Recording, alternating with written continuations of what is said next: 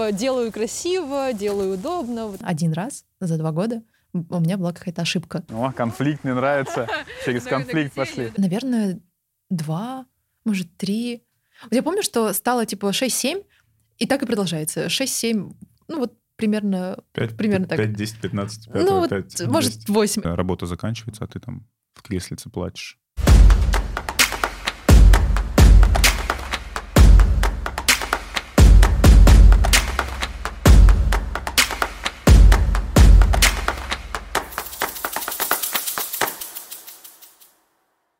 Привет, с вами Женя, и это подкаст «Дизайн-тусовка», который мы выпускаем совместно с телеграм-каналом «Мамкин Дизайнер» и компанией «Юстех». Здесь мы говорим о дизайне и о дизайнерах. Не забудь поставить лайк этому выпуску и жмякнуть колокольчик на ютубе, чтобы не пропустить новые выпуски. А еще у нас выходит аудиоверсия этого подкаста на всех цифровых площадках.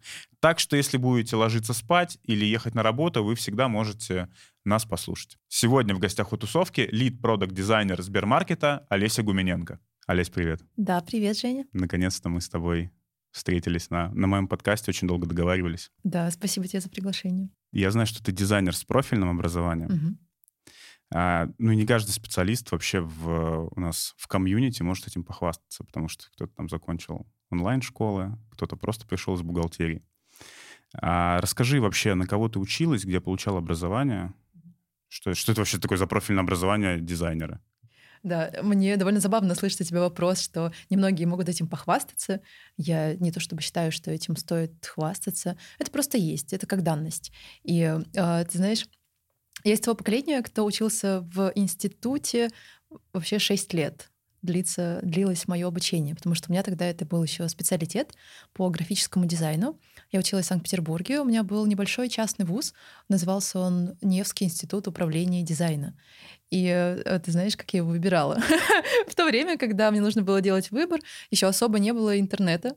И вот у меня, значит, э, появляется большой справочник, каталог вузов Санкт-Петербурга. Выросла я и заканчивала школу в другом городе. И вот я его листаю, листаю, листаю и дохожу до дизайна. А на тот момент я уже знаю, что я хочу заниматься дизайном. Я читаю там описание, что такое графический дизайн, и я вижу, так, значит, я буду продолжать рисовать, и э, я буду работать на компьютере. Ну, это же идеально, кажется мне. Что-то я читаю уже про типографику, там я думаю, да, да, это же то, что нужно, мне это так интересно. И вуз я выбираю очень просто, потому как туда проще поступить. И как? Мне- ну, как у меня был красный диплом из художественной школы, а у меня были результаты ЕГЭ, и все. На тот момент от меня больше ничего не требовалось. Этого было достаточно. Но ты знаешь, мне очень повезло, потому что у меня были очень хорошие преподаватели. Несмотря на то, что это маленький и частный вуз, у нас были довольно сильные преподаватели по основным предметам. Это композиция, то есть суть, дизайн, проектирование, да, по типографике, по фотографии, по рисунку, живописи. Академически это все было все пять лет.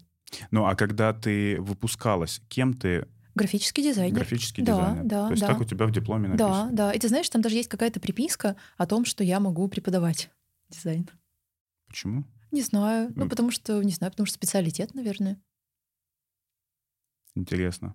А как вообще тебе э, вот это образование помогает э, сейчас ну, в поиске работы? Ну смотри, э, я знаю, что ты уже в дизайне, ну вот суммарно вместе с обучением 17 лет. Мгм.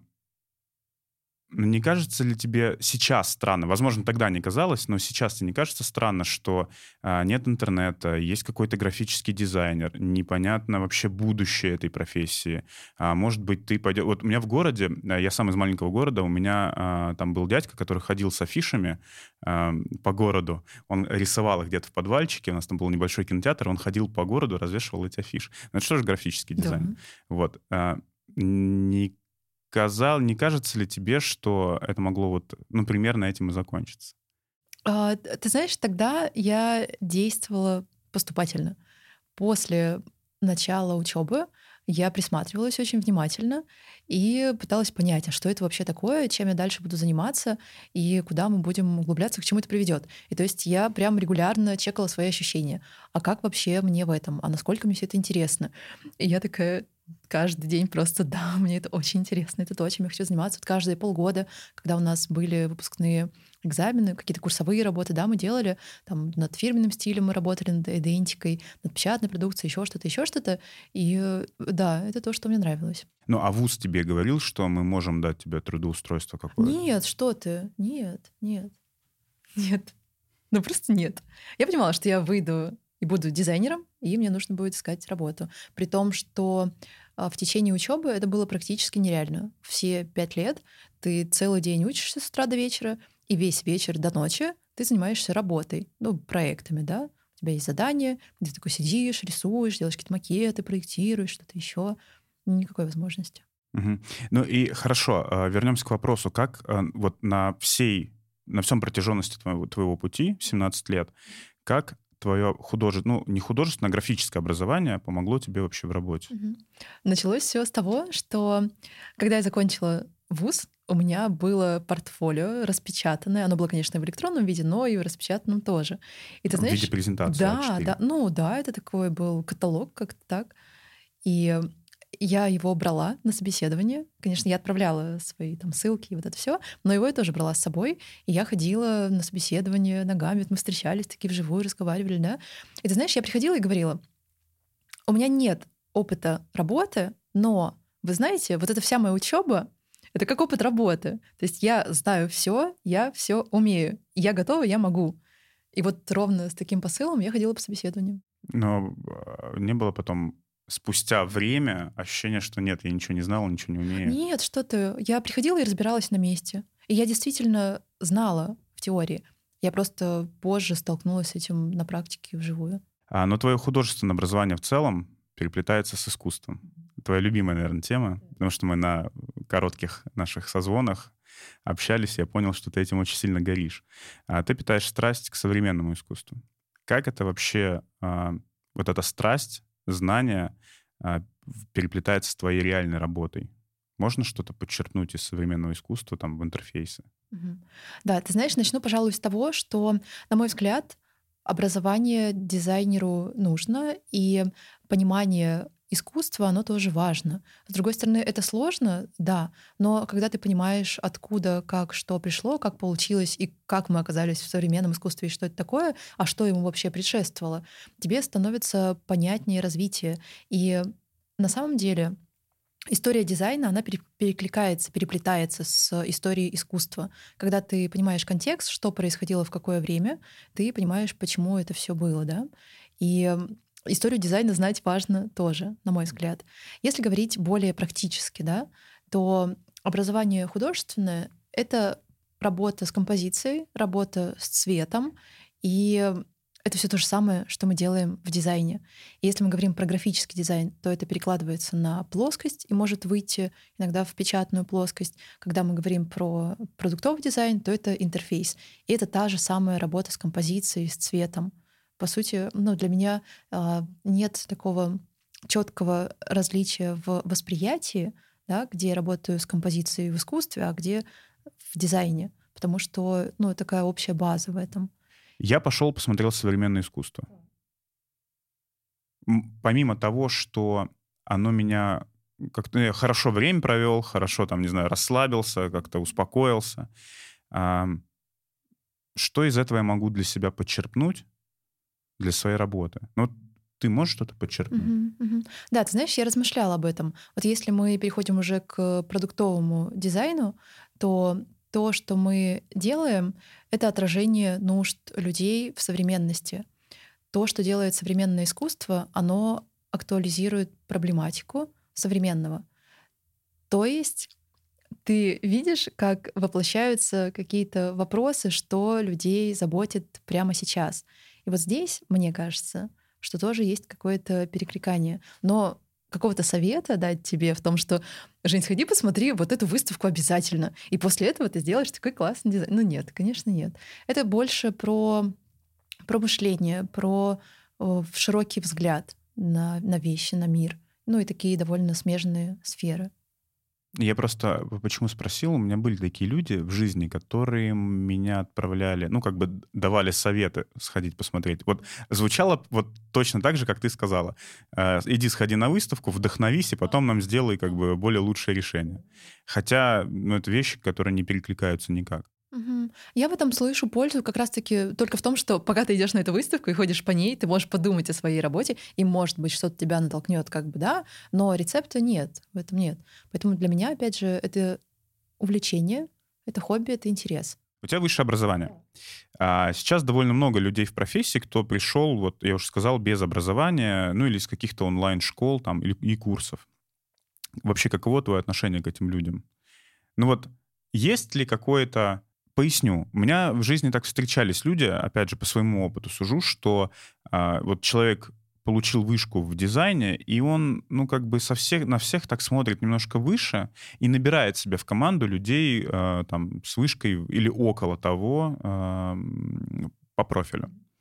Вот. Как ты к этому относишься? То есть есть ли у тебя какие-то сомнения по поводу там курсов, сомнения по поводу что человек, у человека нет высшего художественного образования?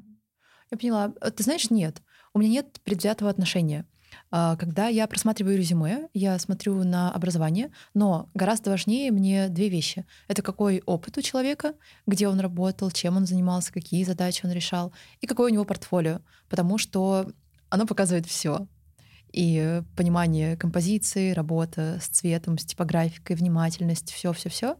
Поэтому у меня нет э, стремления выбирать людей в команду с высшим образованием, с образованием дизайнера, а при этом также нет отношений. Я понимаю, что сейчас очень по-разному бывает. И ты знаешь, последние, там, э, ну, не десятилетия, чуть меньше, но я наблюдаю такую тенденцию, когда молодые ребята, они просто начинают работать.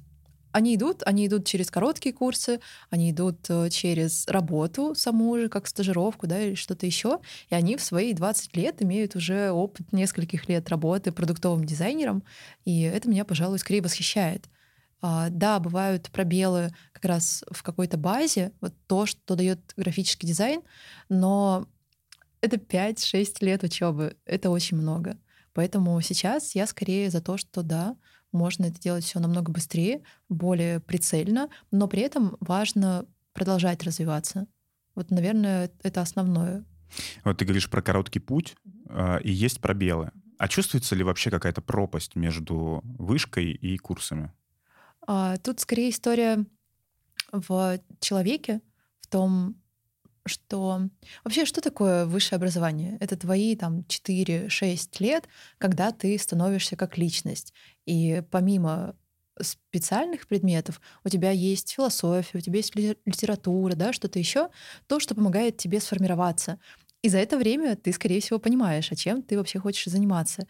И вот э, если пропускается этот период, скажем, если это совсем молодые ребята, то вот немножко этой зрелости мне не хватает. Пожалуй, это единственная разница. Угу. Ну, то есть э, ребята с онлайн-курсов могут легко уделать э, человека с вышки. Ну, зависит от его опыта. Если он, там, не знаю, пять лет назад окончил одни онлайн-курсы, потом продолжал, продолжал, продолжал это делать на протяжении пяти лет, да, плюс-минус то же самое может получиться. Ну, а сама считаешь онлайн-курсы эффективными? Пожалуй, да. Ты знаешь, я прохожу иногда онлайн-курсы некоторые, да, да. Да, опять же, это зависит от человека, от того, насколько он готов вкладываться сам в учебу и от того места, куда он пришел. То есть сделаем вывод, что а, какое бы образование человек не получил, а, куда бы ни пошел работать, и несмотря на то, какой путь выбрал, всегда все упирается именно в человека. То есть он может пойти в вышку учиться, но при этом быть разгильдяем mm-hmm, и mm-hmm. оттуда ничего не подчеркнуть. Mm-hmm. Да, на мой взгляд, так тебе вообще на собеседование приходили с профильным образованием, ребят? Скорее всего, да. Но ты знаешь, я говорю, что это не громкие слова о том, что я не придаю этому большого значения. Это правда, потому что я просматриваю резюме, я вижу, э, кто что оканчивал, но при этом даже в процессе подготовки к нашему собеседованию я не акцентирую на этом внимание. Мне важнее опыт, то, с чем человек работал и чего он хочет сейчас. Ты сама преподавала, вот ты говоришь, у тебя есть э, шильдик да. в дипломе, я, я могу преподавать. А, но ты сама преподавала в, между, в международной школе дизайна. Расскажи про этот опыт.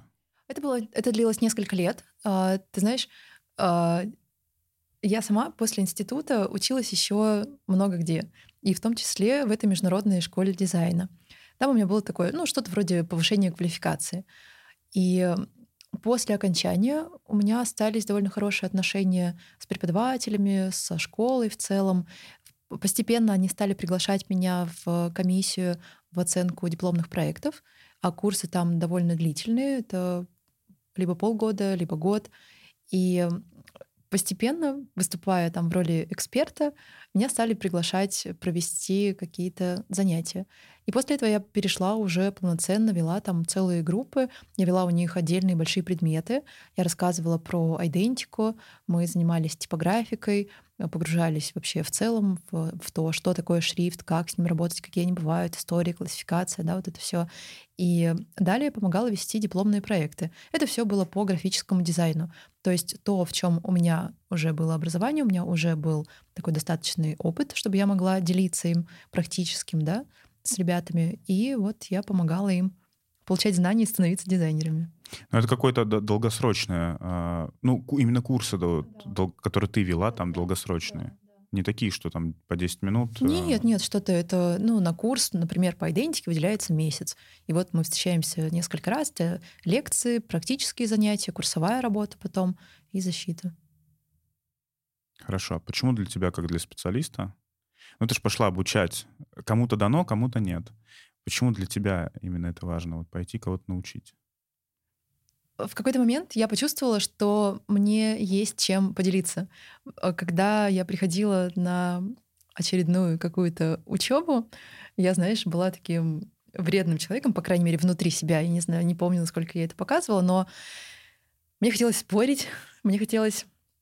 Нет, ладно, не, мне не хотелось спорить, но мне хотелось дополнять преподавателя, и э, я понимала, что ну, я здесь уже знаю довольно много. То есть, прости, ты такая выскочка, отличница, которая всегда рук по я, я, я. Не отличница, но выскочка — это хорошее слово. И оно проявится потом еще дальше, когда мы будем говорить про развитие карьеры. Потому что э, такое, знаешь, что-то во мне есть такое, что говорит, ну, типа, ну ты же можешь рассказать, ты можешь поделиться, можно же сделать это, знаешь, лучше. называется? Шило в задницу. ну вот что-то такое. Простите. Да-да-да.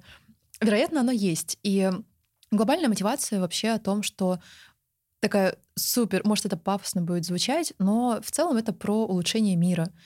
Это, а, для меня это то, что, то, что я делюсь знаниями, а, я могу научить человека хорошо, я могу рассказать, что такое хороший дизайн, что такое хороший графический дизайн и продуктовый, и от этого станет больше хороших дизайнеров.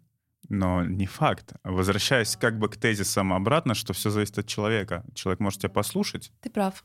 Но я делаю попытку.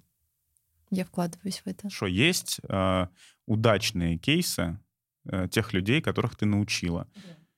То есть вот я с ними работаю или там работала. Угу, угу. Да, ты знаешь, у меня есть э, такой целый пул, назовем так, выпускников, ребят как раз из международной школы дизайна, с кем мы продолжаем и коммуникацию, и по рабочим вопросам мы пересекаемся.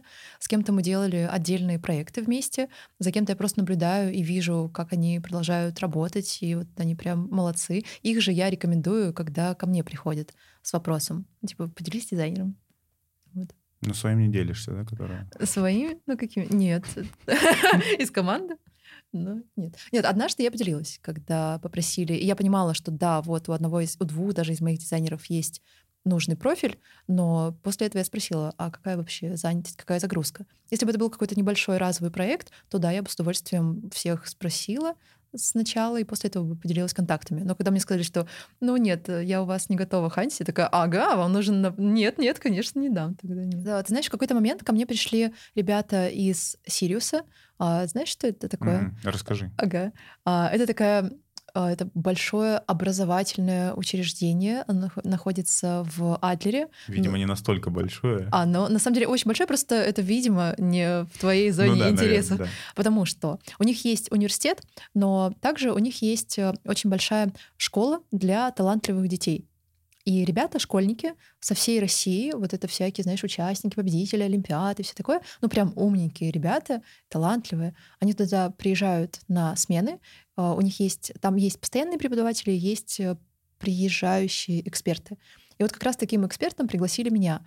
И вот ты знаешь, когда это чувство, когда ты на своей основной работе берешь отпуск для того, чтобы поехать и поработать немножко в другом месте. Вот так я поехала на неделю в Сириус, И Преподавателем. преподавателем. Мгм. И там я работала с ребятами от седьмого класса до одиннадцатого. Было несколько групп. И ты знаешь, мы с ними с частью мы занимались графическим дизайном, мы рисовали монограммы, разбирались со шрифтом, там формой, контрформой, вот какие-то такие штуки. А, причем они были ну, по направлению художественному, эти ребята. А с частью мы занимались продуктовым дизайном, когда я им рассказывала, что это такое, а, как вообще работает приложение, для чего, как оно появляется, как оно будет хорошим. Ну, в том, что оно там решает. Вот какое-то мы искали вместе с ними пользовательскую боль, какую-то проблему, знаешь, и они еще и реш- искали решение. И вот буквально за несколько занятий ребята, школьники, они делали классно. Они просто, знаешь, такие собирали прототипы в фигме интерактивные, щелкали, показывали это все.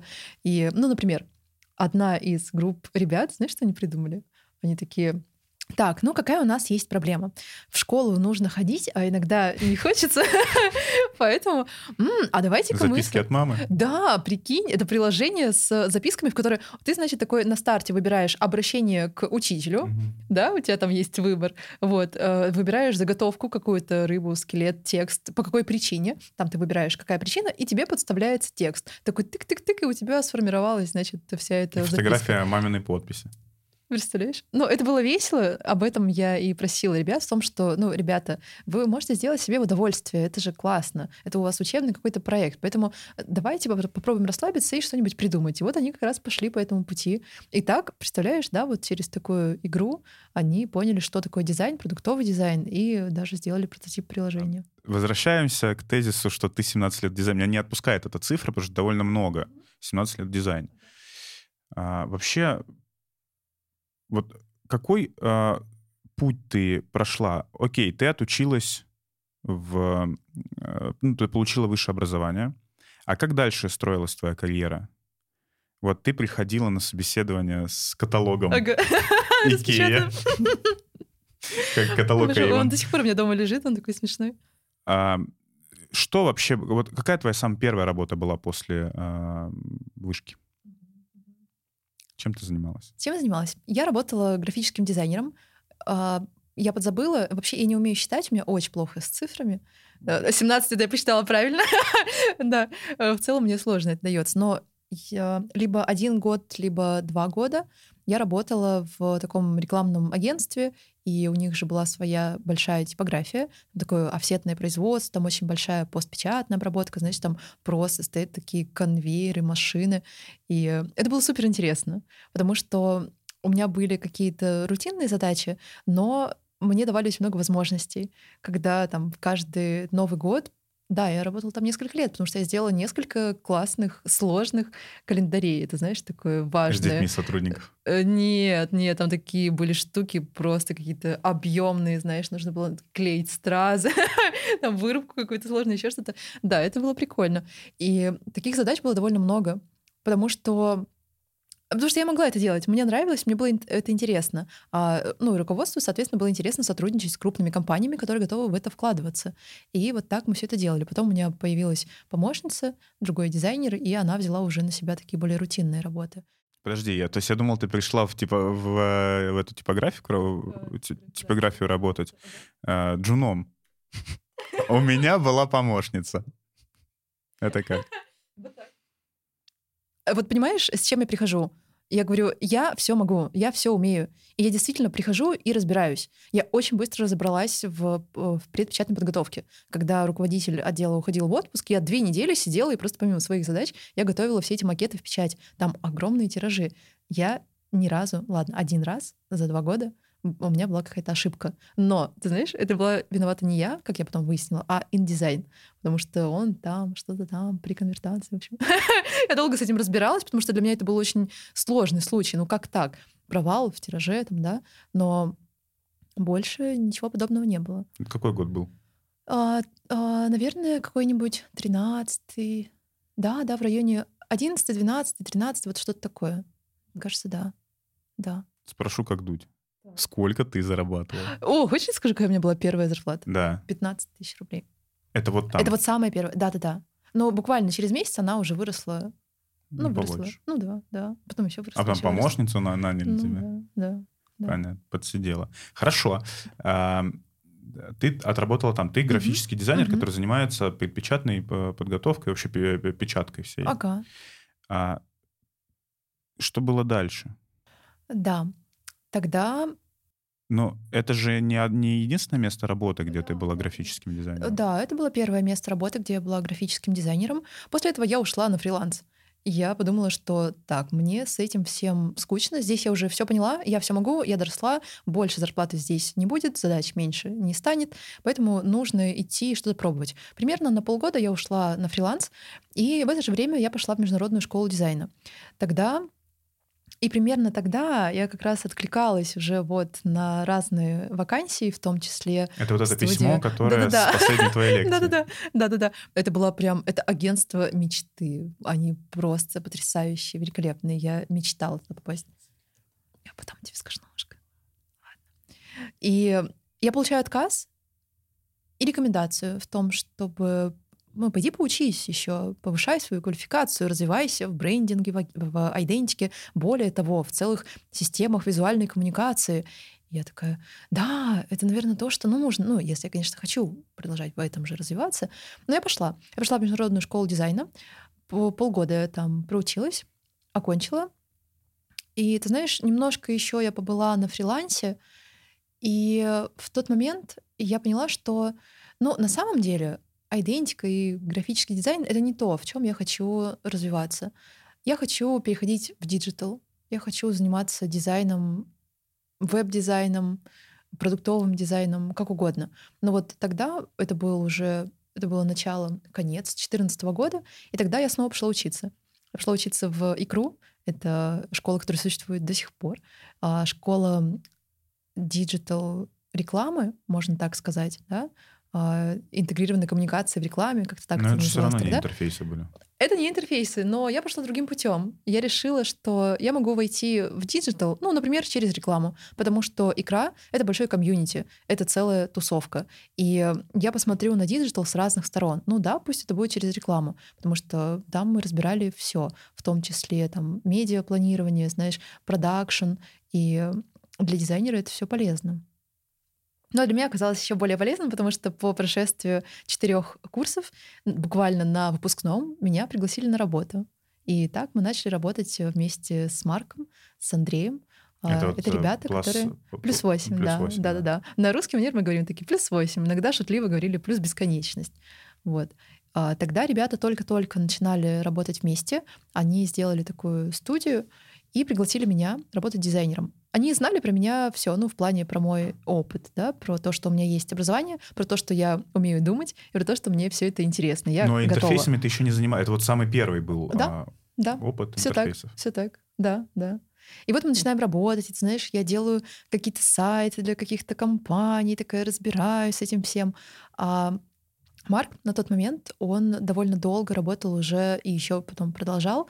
Он был продуктовым дизайнером в Aviasales. В течение пяти лет он там работал, и э, чему-то я у него училась. И ты знаешь, я смотрела, мы разговаривали, я задавала какие-то вопросы, а, он мне помогал. И так я начала погружаться. Но вот какое-то осознание такое, я помню, что оно было. Это было очень четкое чувство, что так, если я сейчас останусь, вот на данный момент останусь в графическом дизайне, буду там развиваться, то да, у меня есть возможности, но есть потолок и очень понятные перспективы. Но при этом то, что сейчас на волне, и то, что мне более интересно, это как раз продуктовый дизайн. Мне очень хотелось начать заниматься мобильными приложениями. И поэтому я пошла. Ну, то есть я я правильно понимаю, что вот ключевые точки роста у тебя были, ну, перехода из профессии в профессию а, было только потому, что ты такая, все, я уперлась в потолок. Мгм. То есть я Мгм. больше не хочу здесь Мгм, работать и мгм, это мгм. делать. Я понимала, что перспективы есть. На самом деле графический дизайн, он существует довольно давно и будет существовать еще очень долго. Это нормально. И там можно развиваться, и там есть что. Но это было, было такое мое личное осознание, да, что я хочу быть на гребне волны. Понятно. Э, Пошла за, за модой. Ну, просто есть же дизайн, например, вот Ага. есть шрифтовые дизайнеры, их все Да, знают, да, что как шриф- они божечки, они 40 лет великолепны, да, и они еще будут, да-да-да. занимаются только Да, ш- да, это шрифтами. прекрасно. В какой-нибудь другой жизни я была бы шрифтовиком. Мож- Можно ли сказать, что ты не усидчивая? М, Почему же? Ну, такая, Почему типа, все, мне надоело. Ну, вот именно в плане профессии. Так, а мне надоело, а не хочу здесь больше Ну, работать. это все достаточно... от- Это относительно, если мы говорим про а, 5-10 лет э, способности к усидчивости, да? Ну вот. Марк, Андрей, э, вы занимаетесь э, заказной разработкой, это какая-то агентская история, но это не продукт. Как ты понимаешь, что вот я хочу пойти в продукт? Устал, ну как бы, что это такое? Усталость от постоянного общения с заказчиками или это, или это что? Мгм, мгм. Ты знаешь, мы с Андреем проработали в итоге пять лет вместе. А, В разной степени широты там было была студия, там от двух до десяти человек и обратно до двух. И вот, кстати, вот в этом формате вдвоем мы работали с ним, кажется, лучше всего. У нас были самые крупные, самые интересные проекты. И у меня есть еще одна история. Как я пришла вообще к продуктовому дизайну? На протяжении в эти же пять лет в какой-то момент я поняла, что да, это все интересно с э, условно digital дизайном мне понятно, ну когда я, я имею в виду здесь работу с сайтами, работу с приложениями. Но а где же вот эта суть? Ну то есть в чем суть продуктового дизайна? В том, что ты общаешься с пользователями, в том, что ты понимаешь их боли, понимаешь их проблемы, ты находишь решения, ты проектируешь, ты тестируешь, ты ходишь, делаешь что-то, да. А заказная разработка и разработка дизайна — это такое проектирование, это работа проектная, да, когда у тебя есть задача, и ты ее выполняешь. Хорошо, если есть возможность посмотреть на результаты, что-то еще скорректировать и продол- продолжить работать вместе, но такое бывает не всегда.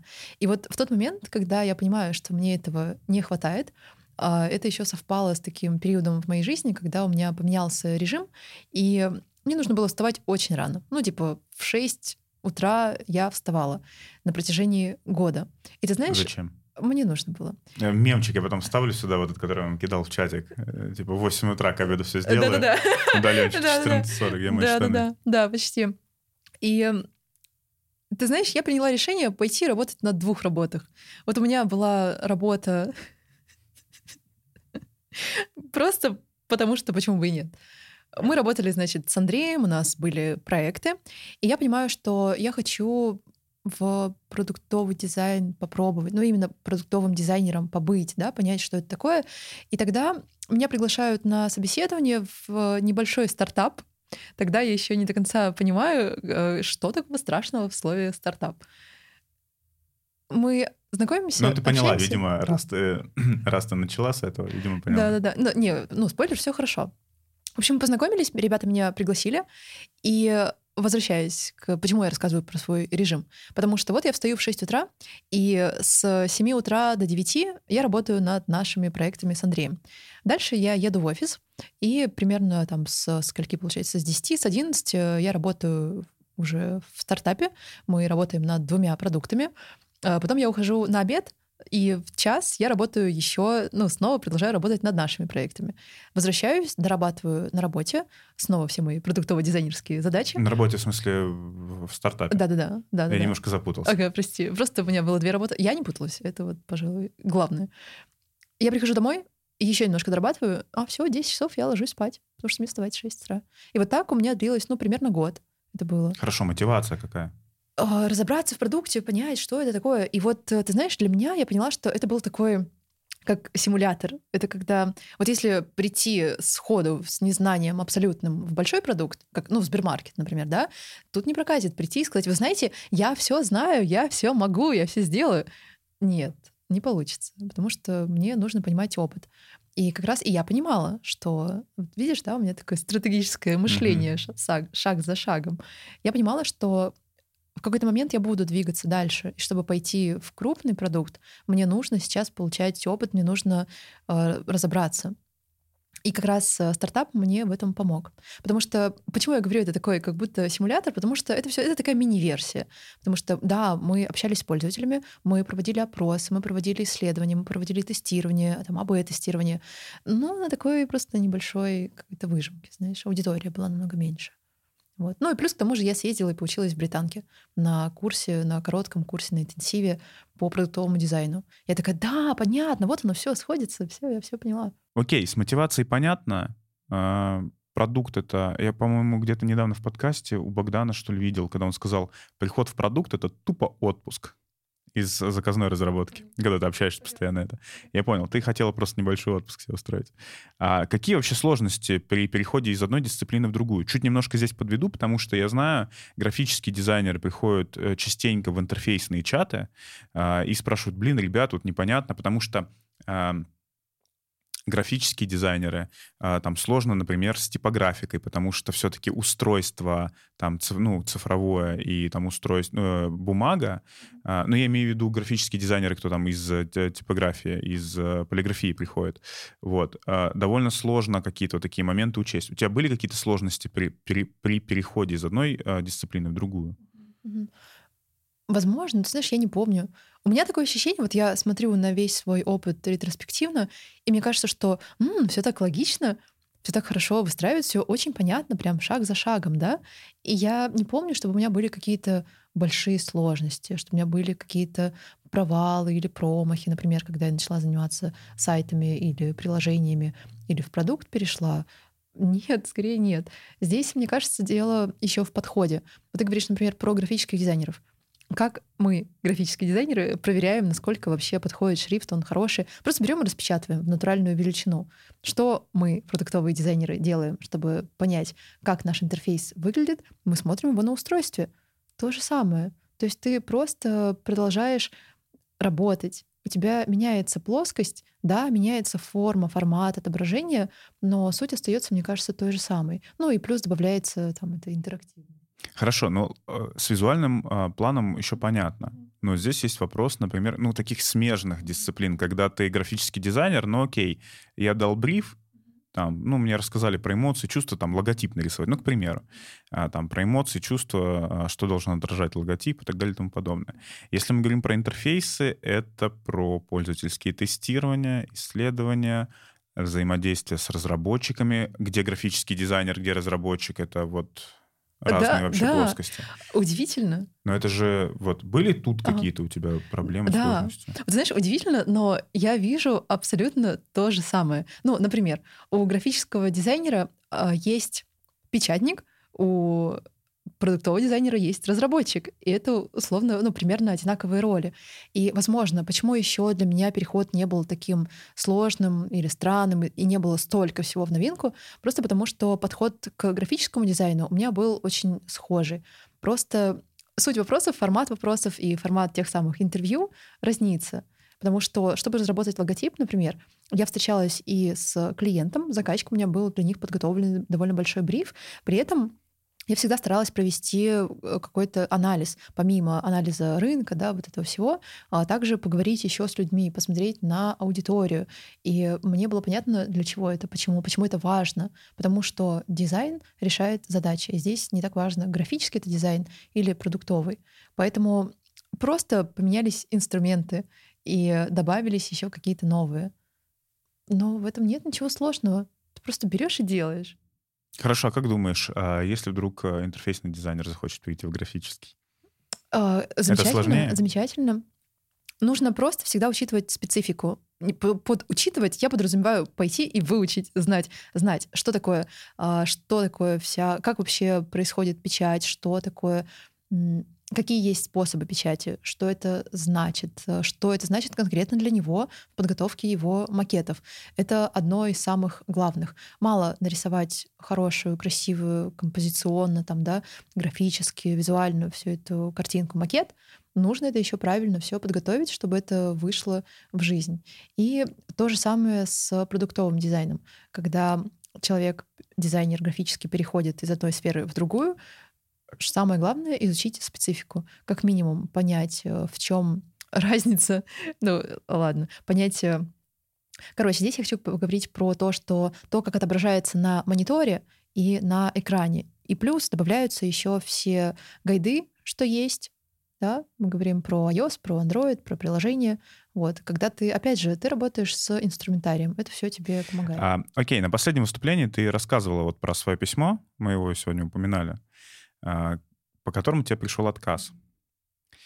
А, расстроилась тогда? Ну, наверное, да. Но я была так рада, что мне ответили. Ну, ты представляешь, вот этот человек, за которым я наблюдаю, очень классный арт-директор, дизайнер, и она мне пишет письмо личное. Это не просто какая-то отписка о том, что там, да, спасибо, нет. или нет, спасибо, все. И это прям письмо с разбором, какими-то с рекомендациями, знаешь, это очень ценно. И это письмо повлияло на тебя как на специалиста. Да.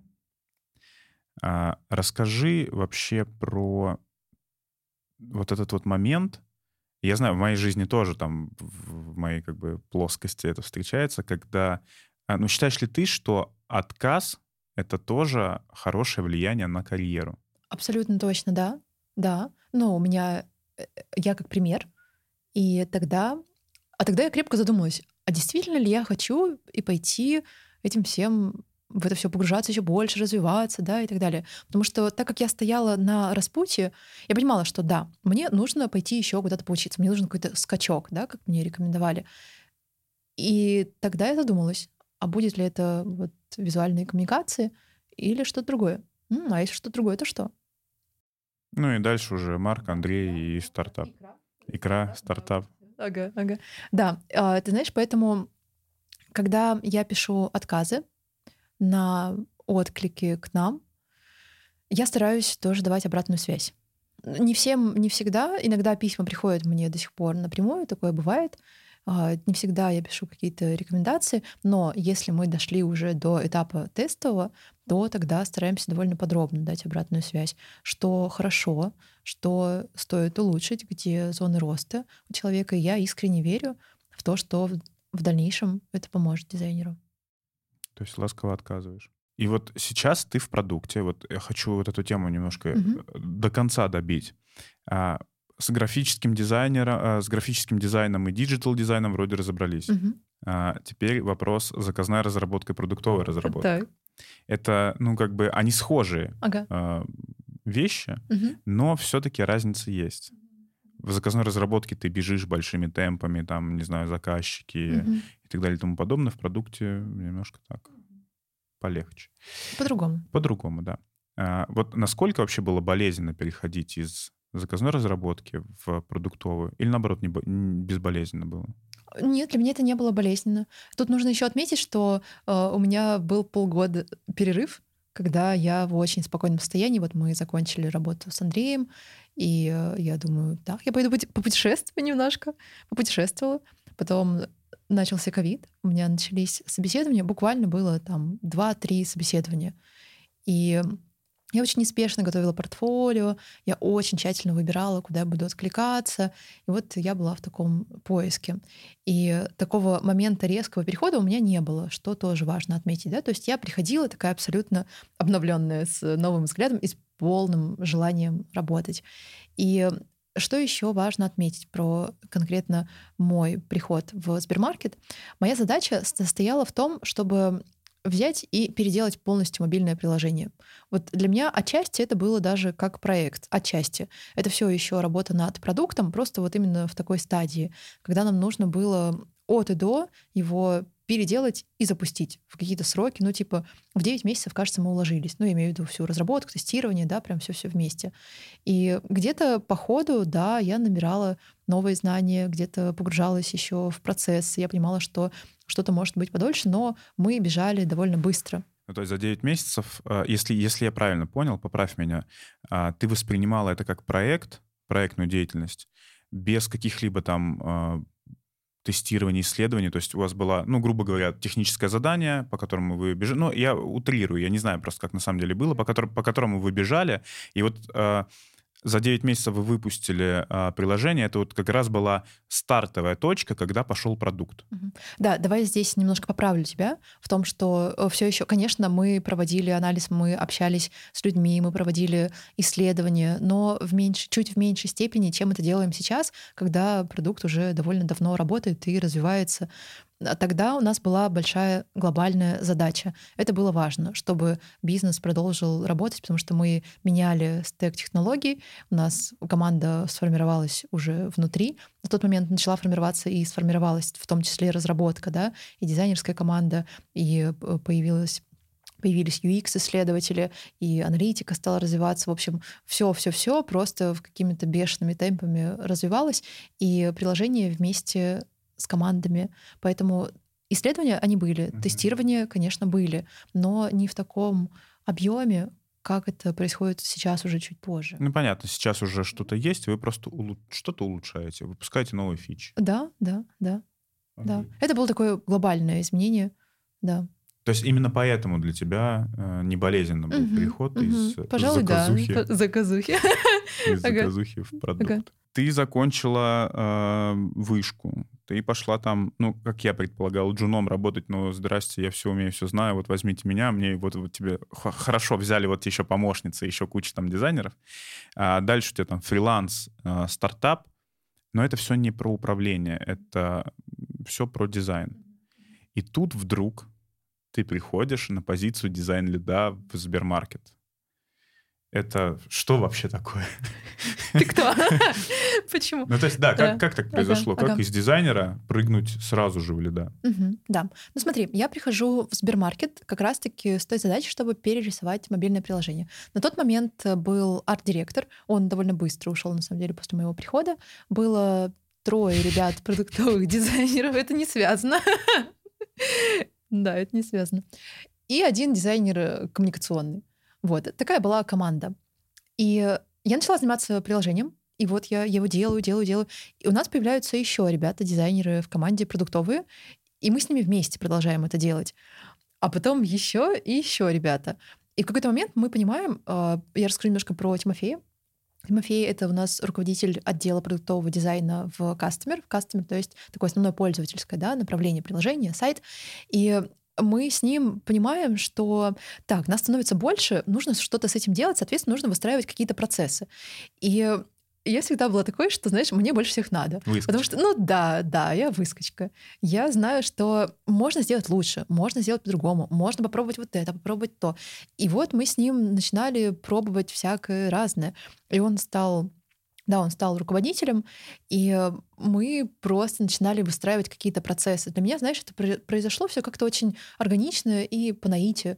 То есть вот я занималась... Сначала у меня были задачи с тем, чтобы нарисовать, прорисовать, продумать, проработать, там, поисследовать, да, все, что касается приложения.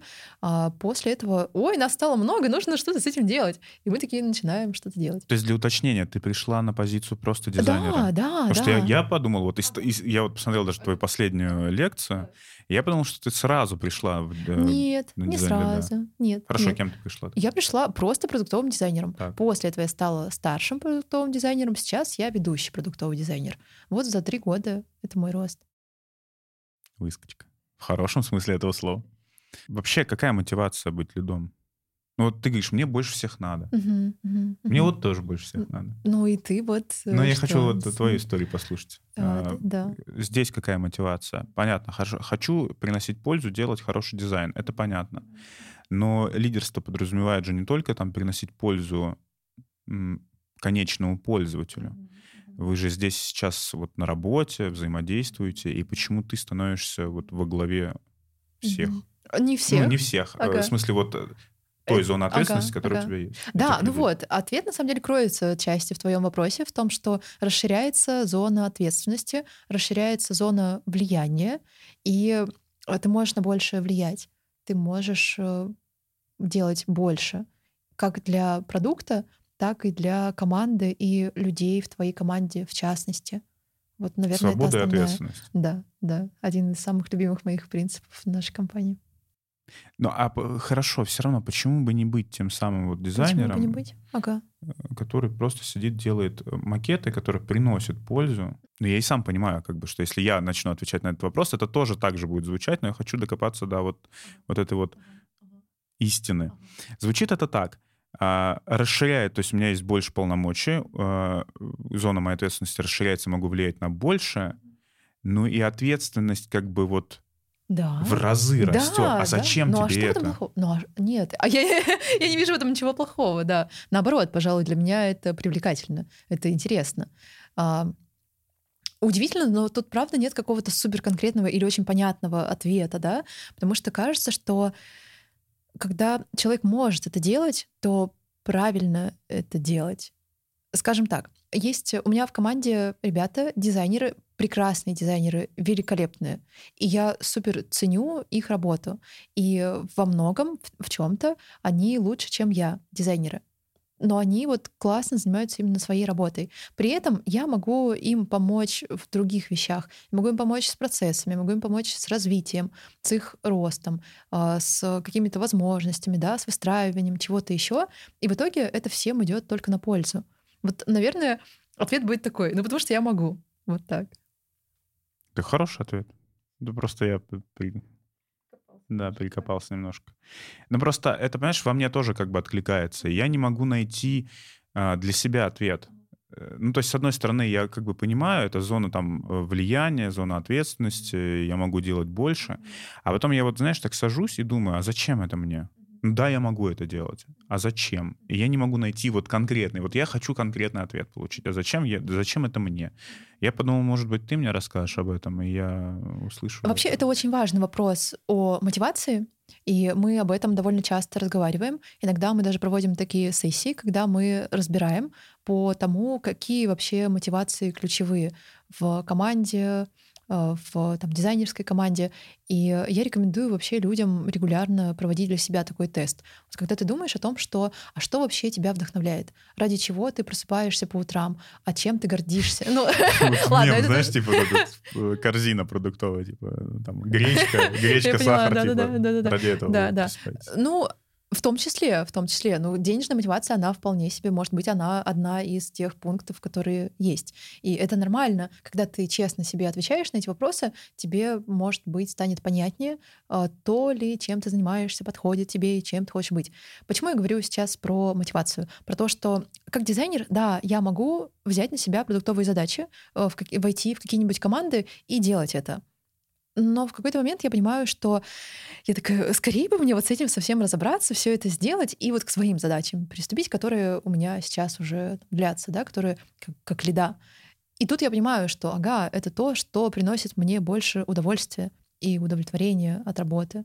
Вот, наверное, такой ответ. А если мотивация только в материальном плане, mm-hmm. только в, день, mm-hmm. в деньгах, будет ли дизайнер хорошим дизайнером? Нет. Нет. Честно, нет.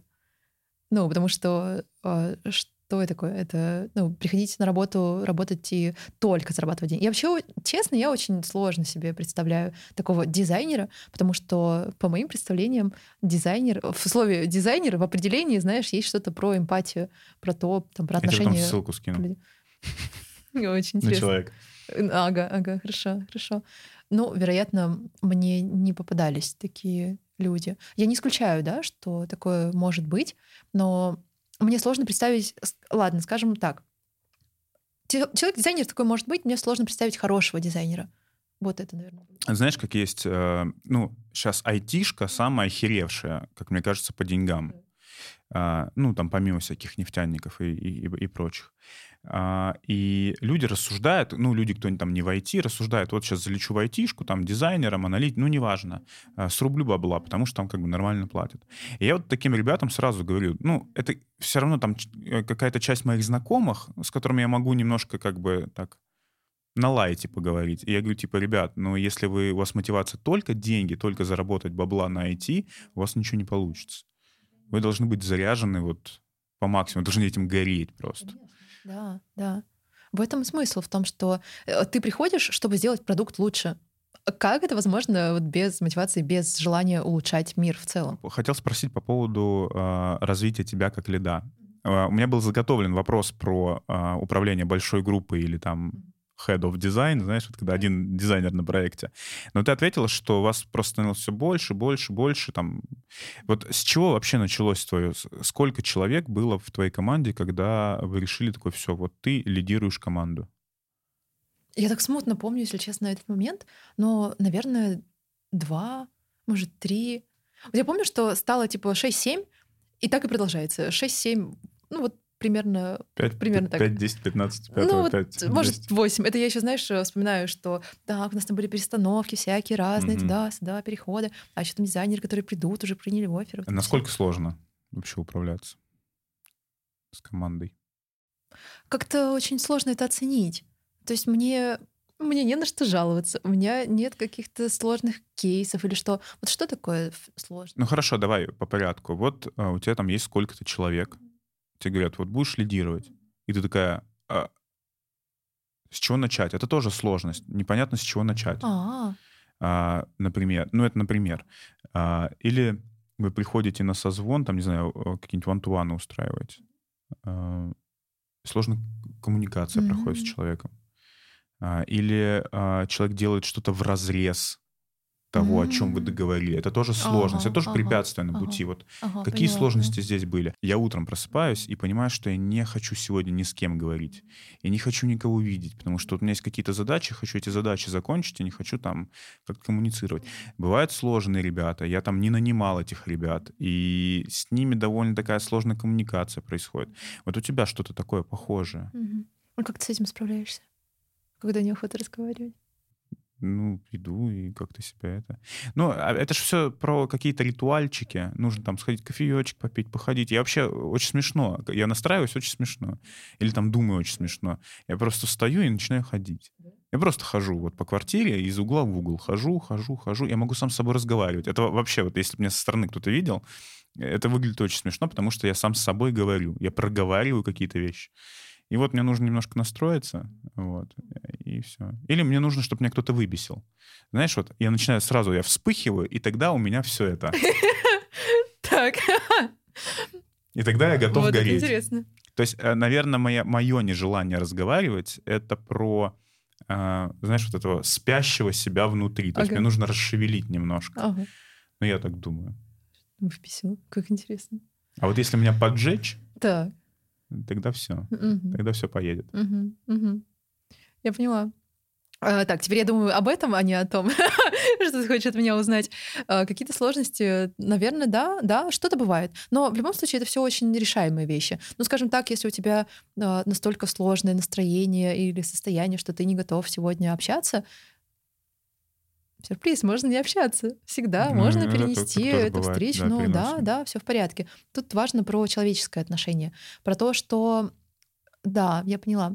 Про то, что когда ты договариваешься с человеком об одном, а он не действует по намеченному плану, это уже такой вопрос, да. Но это вопрос управления ожиданиями. Такое бывало, и дальше мы начинаем обсуждать, а почему, а что, что произошло, что нужно сделать, чтобы... Тут, видишь, все в итоге сводится, мне кажется, к общению, в том, чтобы, в том, чтобы разбираться. Плюс э, на меня очень повлиял приход к нам нашего дизайн-директора Саши Никишенкова. Он, кажется, кажется, года полтора, как он к нам присоединился, если я не ошибаюсь. И я очень у него учусь. Я смотрю на него, я внимательно его слушаю. Мне очень нравится его подход в том, что он говорит, ребята, я здесь для того, чтобы вы росли, чтобы вы вкладывались в продукт, чтобы продукт становился лучше, и я здесь для того, чтобы вам помогать обращайтесь ко мне по любым вопросам. И я такая, да, это же супер классная концепция, потому что ты к своему ру- руководителю можешь прийти по любому вопросу, и он на твоей стороне, он будет помогать тебе, да, развиваться и дальше там вкладываться в дело. Вот, поэтому вот эту парадигму я стараюсь перенести тоже на взаимоотношения с ребятами в команде. Слушай, ну а сложности э, транслирования дальше какой-то твоей идеи не внутри команды, а вот выше?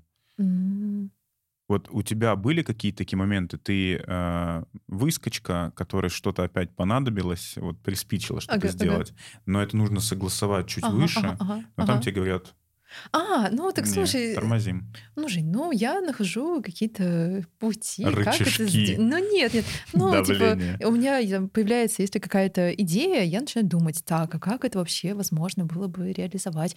Начинаю думать о том, кто бы мог в этом помочь, как-то идти туда, все это, да. Это хороший тезис. Я хотел чуть позже, но раз уж ты начала продумать, мне очень эм, понравилась идея на твоем последнем выступлении про слышать, видеть, видеть, слышать, говорить, по-моему, так.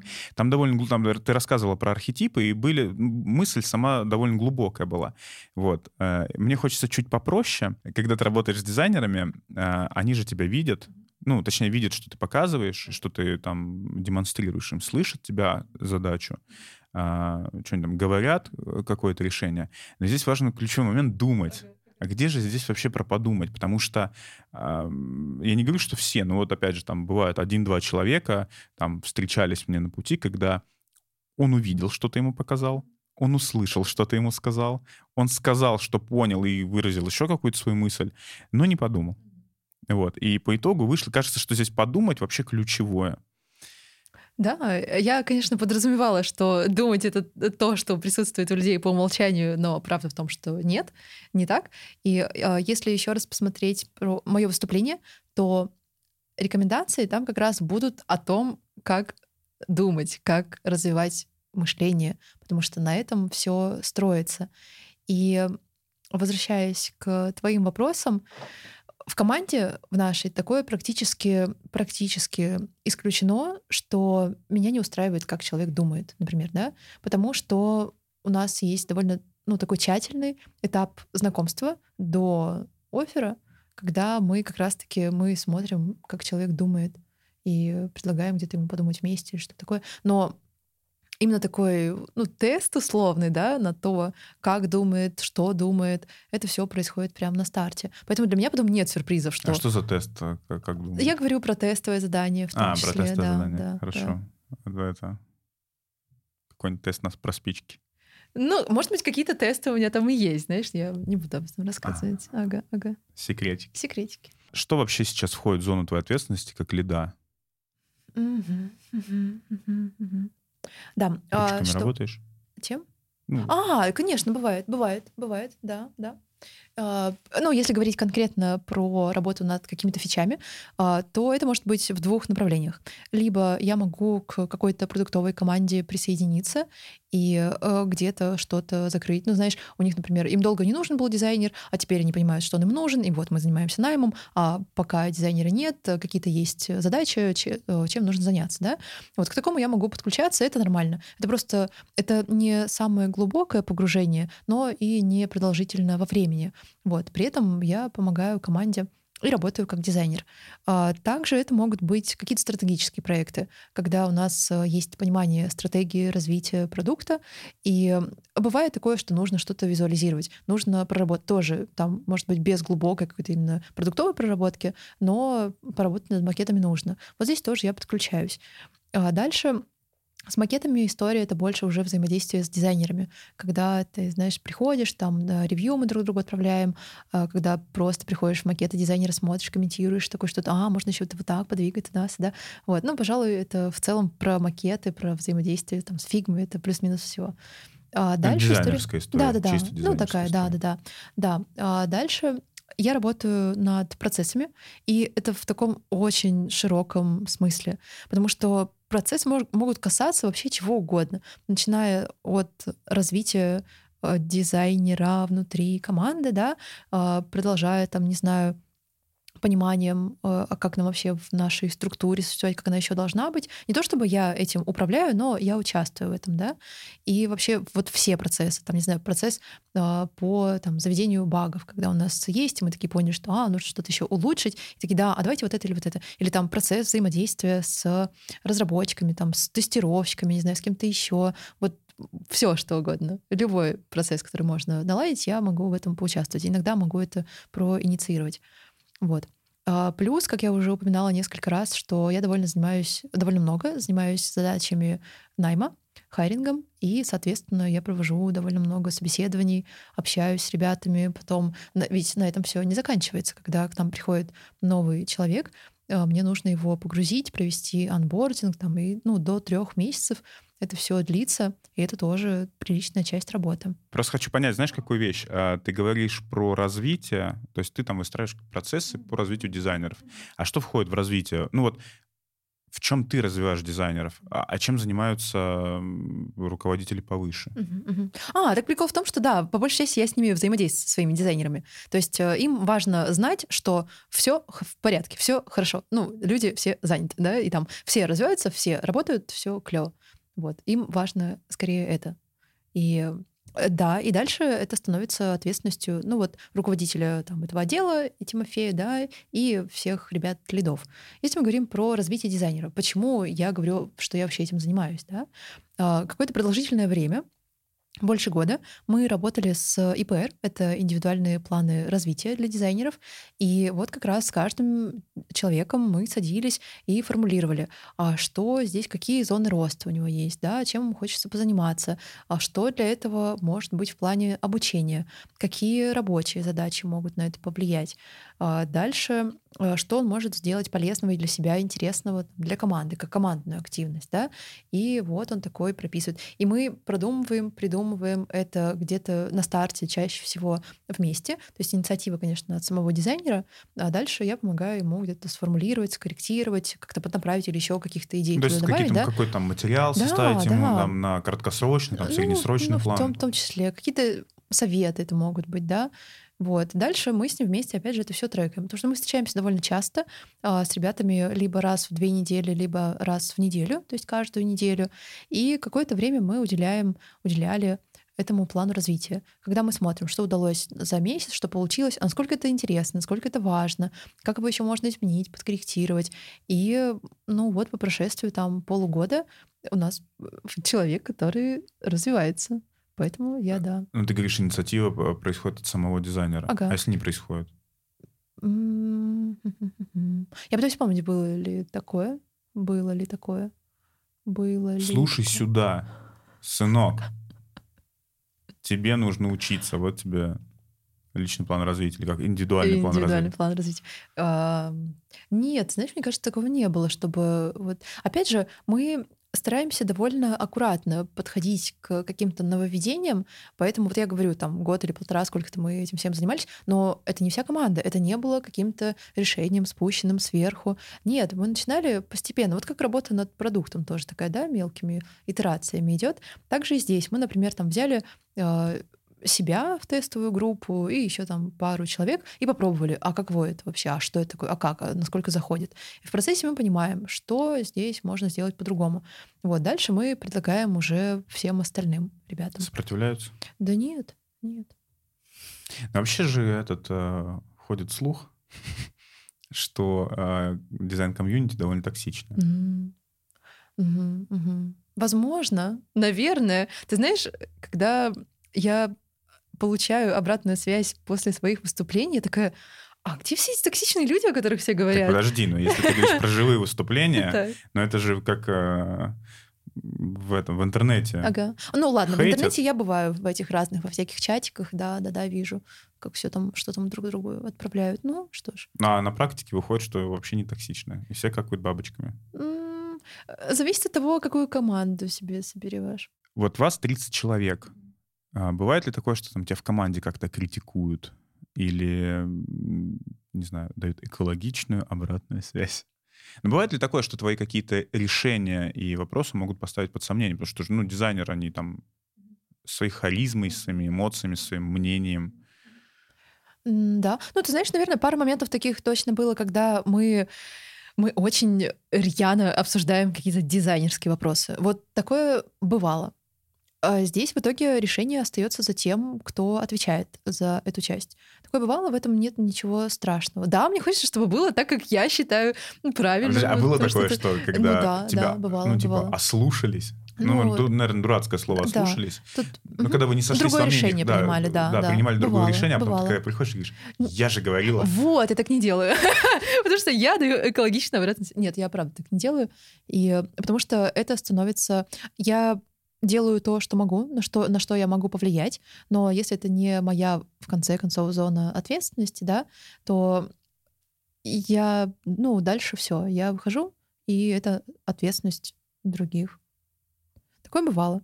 Да, не очень приятно, да, бывает, ну, ничего, внутренне разбиралась с тем, а как я к этому отношусь, а почему меня это задевает, да, и так далее. Было такое, что домой приезжаешь, там работа заканчивается, а ты там в креслице плачешь? Почему меня не все не понимают? Нет, ну что ты. Но я спросил, мало ли. Нет, плачу. А есть вообще ребята, кто сильнее тебя в команде?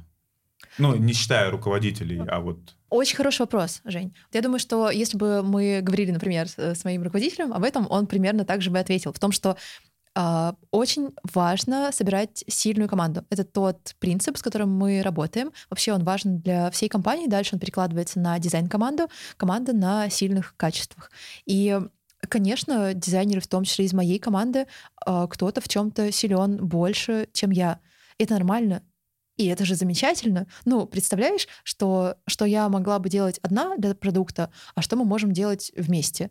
И это нормально еще и в том числе, потому что у нас у каждого, у всех свой бэкграунд. Он разный. И, и в плане опыта, и образования, и каких-то взглядов, да, и там способностей к развитию и так далее, и интересов в том числе. Поэтому все дизайнеры уникальны и по-разному в чем-то проявляются. Вот как раз-таки, ну, из этого, мне кажется, это и классно, что из этого складывается такая цельная команда, которая вместе работает. То есть кого не надо пинать? Да нет, конечно, и да, да, да. Кто делает более да, лучшие решения? Да. Но ты получаешь в своей э, команде сильна как лидер, да. который может всех собрать ага. в кучу и выдать ну, какой-то результат. Ну да, в том числе. Да, немножко по-другому, я думаю, что у нас это работает. Вот я тебе рассказывала про структуру, структуру дизайн команды, да, в том, что у нас есть дизайн-директор, есть два руководителя, есть дизайнеры и лиды и дизайнеры. И а, при этом каждый продуктовый дизайнер, он работает в своей продуктовой команде.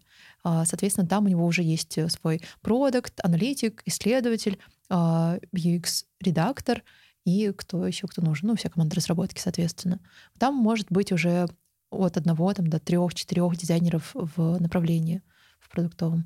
А, я пока готовился к этому интервью, я нашел а, твое портфолио, которое датировано 18-20 год. У тебя там есть какие-то коллаборации. Uh-huh.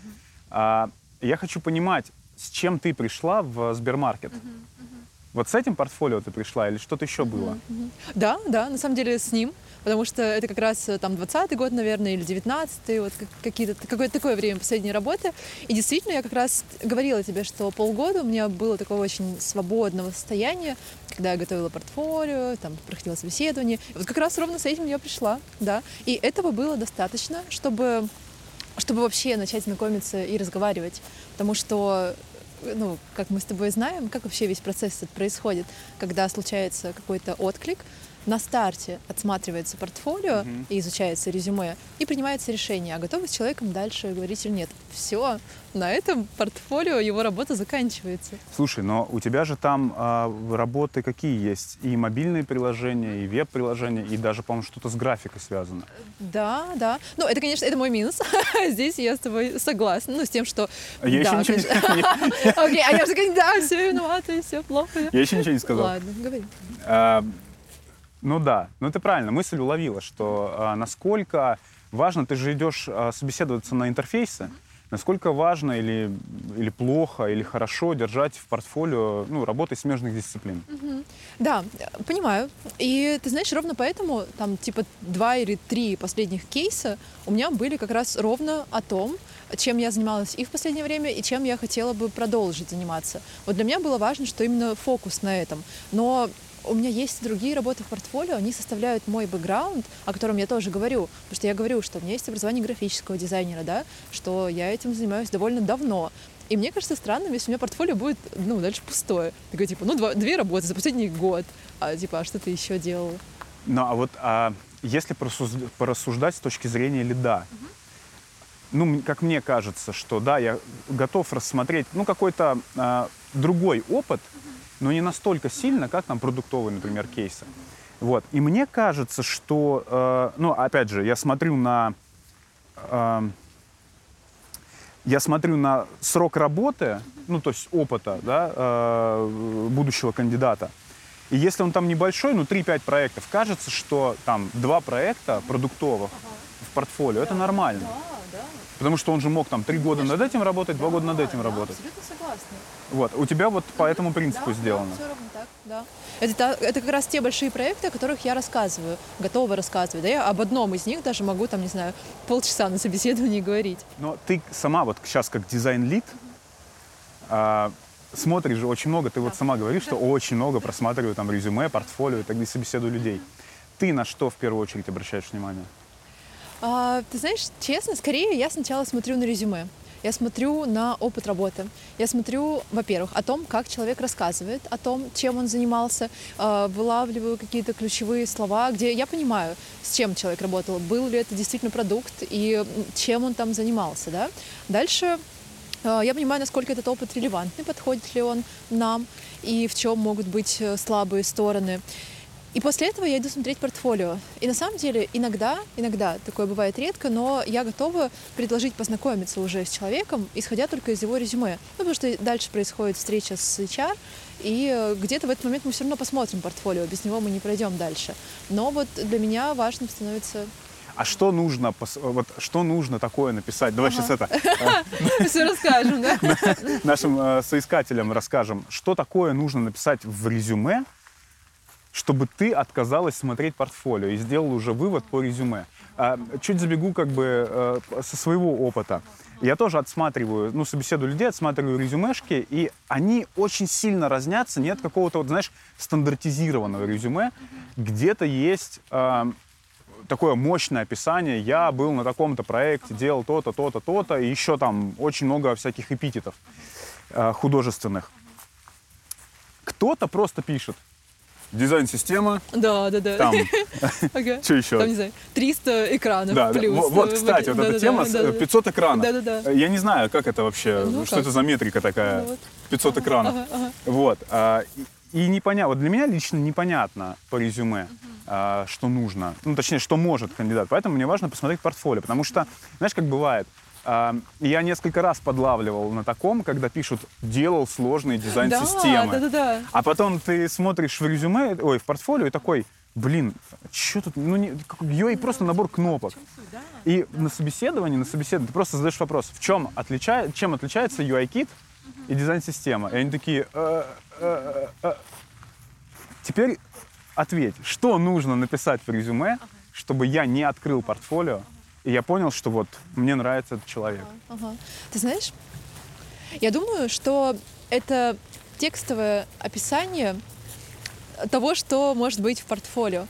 Если мы говорим про продуктового дизайнера, то что это? Это такой набор компетенций. И когда человек перечисляет на примере какой-то задачи, где он говорит, вот у меня была вот такая-то задача, у нас была проблема с этим, да, у нас была гипотеза, и дальше я провел исследование, или там я поучаствовал, да, в нем, и там, ну, какая-то супер краткая выжимка может быть, да, здесь тоже может быть количественное что-то, ну, в плане там количественные исследования, качественные исследования, что и как, ну, цифры, да, это вот опять, это становится такими ключевыми точками. А, дальше что э, сделали прототипы, их потестировали на пользователях, их запустили с разработкой, выпустили на прод, было об тестировании, и вот такие-то результаты у нас в метриках. Вот это для меня хорошее описание работы, где я понимаю набор компетенций, я понимаю, с чем человек работал, что у него в опыте, да, и у меня становится много меньше вопросов. Они все равно будут, но на старте их становится чуть меньше. А есть разница вот, чисто конкретно для тебя? а, портфолио на Behance где-нибудь, графический кейс, вот, либо это какое-то описание в Notion, просто скрины. Или, например, знаешь, делают из фигмы целую помойку. Ага. Просто бросают О, туда да, экраны бывает, без бывает, описания, бывает, без всего. Да, Но да. я видел вообще high level. Так, так. Это, это просто топ. А, прислали ссылку на Google Drive. Ага. Я открываю Google ага, Drive, ага. а там не скриншоты, ага. эм, ну как это сказать? Э, ну, короче, не оригинальные макеты, угу. а там чел просто с телефона пофоткал экран и загрузил их в Google Drive. Ого, ого ладно, вот насколько, насколько вот у тебя э, чувствительно вот э, э, формат, чувствительный формат к кейсам. На что ты в первую очередь обращаешь внимание и какие выводы ты из этого можешь сделать? Угу, угу. Да, а, ты знаешь, не принципиально, будет ли это Behance, будет ли это Notion, или это будет оформленная фигма. Угу. Вот плюс-минус. Ключевое оформление. да, ну потому что кому нужна эта помойка? Ну, на мой взгляд, это неуважение, неуважение к человеку, да. который смотрит, будет смотреть твое портфолио. Но Почему? это еще и лень. Он дол... Да, в том числе. Ну, просто, знаешь, для меня это абсолютный показатель отсутствия эмпатии том, что когда ты отправляешь так человеку, ты как будто бы не думаешь, а каково ему будет там, в каком он вообще находится состоянии, да, что у него сейчас там десятки, в, у него 10 минут на то, чтобы, не знаю, там 10 портфолио разных отсмотреть и принять решение. И ты должен человеку помочь, ты должен выстроить там навигацию, ты должен подписать ему, что это такое. Если мне непонятно, очень маленькая вероятность, что я буду в этом хотеть разобраться. Мне так подписали. Должна мне подписали, я открываю макет, ну, фигму открываю, там, значит, макеты лежат. И описание текста, вот оно не отформатировано, оно, этот, ширина контейнера 2000 пикселей для текста. И ты вот так просто вот так, вот так листаешь. Но Ага. оформили? Ну, оформили, да. Но опять же, ты из этого можешь сделать выводы о навыках дизайнера, как он работает с макетом, как он работает с текстом. Окей, а э, как а, относиться тогда... Ну, у меня есть свое мнение на этот счет. Вот, хочу спросить у тебя. Знаешь, такое бывает, человек говорит, блин, мне некогда было собирать портфолио, потому что я вот был загружен на работе, и сейчас вот хочу выйти. Вот как бы ты здесь поступила, если бы тебе прислали, ну, какой-то несобранный, неаккуратный документ? А, Ты знаешь, будет по-разному, потому что если человек прямо сейчас находится в поиске, то у меня к нему будут вопросики. Потому что если ты выходишь на рынок, и ты ходишь по собеседованию, ты отправляешь, ну, будь добр, расскажи о себе. Если это может быть какая-то другая история, когда человек, например, не находится в активном поиске, но он готов рассматривать разные вакансии, а мы понимаем, что классные ребята, очень клевые специалисты, они так часто переходят с работы на работу, да, им действительно может быть некогда оформлять портфолио. И вот как раз эта история в том, что если мне интересно резюме, то здесь я готова встретиться с человеком, посмотреть его живые кейсы. И вот здесь, если мне покажут, например, макеты с фигмы, даже без описаний, а вот живой какой-то макет, но при Ну, этом то есть, человек- который он работает здесь и да, сейчас. да, да. Ну, если он может это показывать. При этом, если он внятно, понятно пройдется по нему, он расскажет, в чем была проблема, в чем была его задача, что им удалось поэтому сделать, а какие у них цифры, что там по показателям, то это будет, этого будет достаточно. Да. А если нет? А если не, не вот не прямо сейчас? Ты, ну, просто ты говоришь, если он в поиске работы, а какой еще вариант есть? Вот вариант в том, что он может быть либо в очень пассивном, либо вот реально только-только собирается выходить на рынок, но мы понимаем, что это хороший кандидат, что нам он интересен. У меня есть э, на этот счет немножко другое мнение. Кажется просто. э, я, я тоже понимаю, я сам находился в такой ситуации, когда вот я сейчас еще здесь работаю, но вот срочно ищу э, какое-то место работы. Было такое. Вот. Но кажется, что потратить два часа, чтобы хотя бы просто упорядочить и сделать некрасиво, не, там, не кейс-стадии расписать на бэху, а просто вот текстом в ноушене описать свои кейсы какие-то, коротенечко, было бы гораздо лучше, чем просто отдавать это все сырыми ссылками. Ну, конечно. Да, уже вопрос там, посма- а давай мы посмотрим в твою рабочую фигму, это уже как бы дополнительный вопрос. Но кажется, что первой точкой входа вот этой вот э, должна быть довольно аккуратная коммуникация. Конечно. И мы снова приходим к вопросу о том, что как ты о себе рассказываешь и пока еще незнакомым людям заявляешь, да, как ты о себе. Тебе вот присылали резюме и портфолио на английском языке. Да. Как? Вот здесь э, во мне включается... Я довольно неплохо знаю английский язык. Так. Мне не составляет сложности понять, что здесь написано, но у меня всегда очень большой внутренний вопрос. Ребят, а что это такое? Почему? Почему я должна это делать? Почему снова? Вот, вот ровно то же самое, да? Про Почему? уважение. Конечно, конечно. Мне... Я могу это сделать, но, блин, ну как так? Почему? вы отправляете Мне должна- носителю ну, языка. конечно. Более того, если бы мы работали с, э, на английском, если бы я условно работала в иностранной компании, это у нас был бы язык коммуникации. Да, вообще ни- никаких вопросов. Ну, понятно. Но да. здесь, когда ты отправляешь в компанию российскую, которая работает на русском языке, вот здесь меня прям большие вопросы, да, да. И это опять же, это же большой минус для человека. Он, я пробегусь вот так как-то по диагонали, прочитаю что-то, пойму, но он себе же делает хуже и сложнее того, что э, на русском я могла бы намного быстрее и проще это все считать и лучше, и он бы мог о себе, блин, написать Даже не лучше. прочитать, а Ну, понять, да, просто- просто именно, понять, именно. взглянуть на текст и понять. Да, конечно. Ну и он о себе бы мог об этом ну, как-то лучше рассказать. Ты тоже читаешь на английском языке и такие, ну такой идет он, примитивный. Думаешь, зачем? Что? Ты как раз затронула тему а, посмотреть что-то в фигме, если это можно показать. Но это же NDA. Да. Вот этот а, страшный NDA, которых пугают дизайнеров. Как ты вообще сама относишься к идее NDA? А, как ты взаимодействуешь? Знаешь, вот есть э, э, кандидаты, которые э, отсылают тебе резюме и говорят, проект показать не могу, они под NDA, но на созвоне покажу.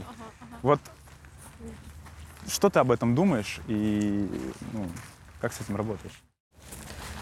Довольно спокойно к этому отношусь. Потому Смотришь? что- Не, от- не отказываешь? Э, Если до этого мне есть что посмотреть, если я посмотрела что-то и готова дальше продолжать, то, конечно, да. Да.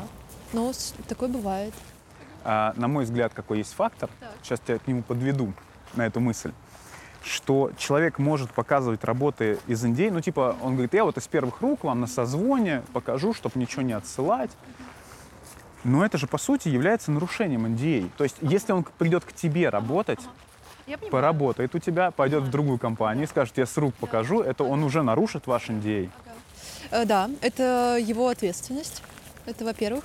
А во-вторых, на созвоне, на звонке, на интервью чаще всего я прошу показать не самый последний кейс или то, что сейчас в работе, а покажи мне, пожалуйста, кейс, где ты можешь рассказать о результатах, что было после того, как вы запустили. Когда это выпущено в прод, это перестает быть ну, такой тайной. Сбермаркет — это же история про B2C, ну, для клиентов. Так. Отчасти. Понятно, что у вас есть внутренние продукты, вы делаете что-то B2B. Когда кандидат присылает тебе резюме, у тебя приоритет на B2C?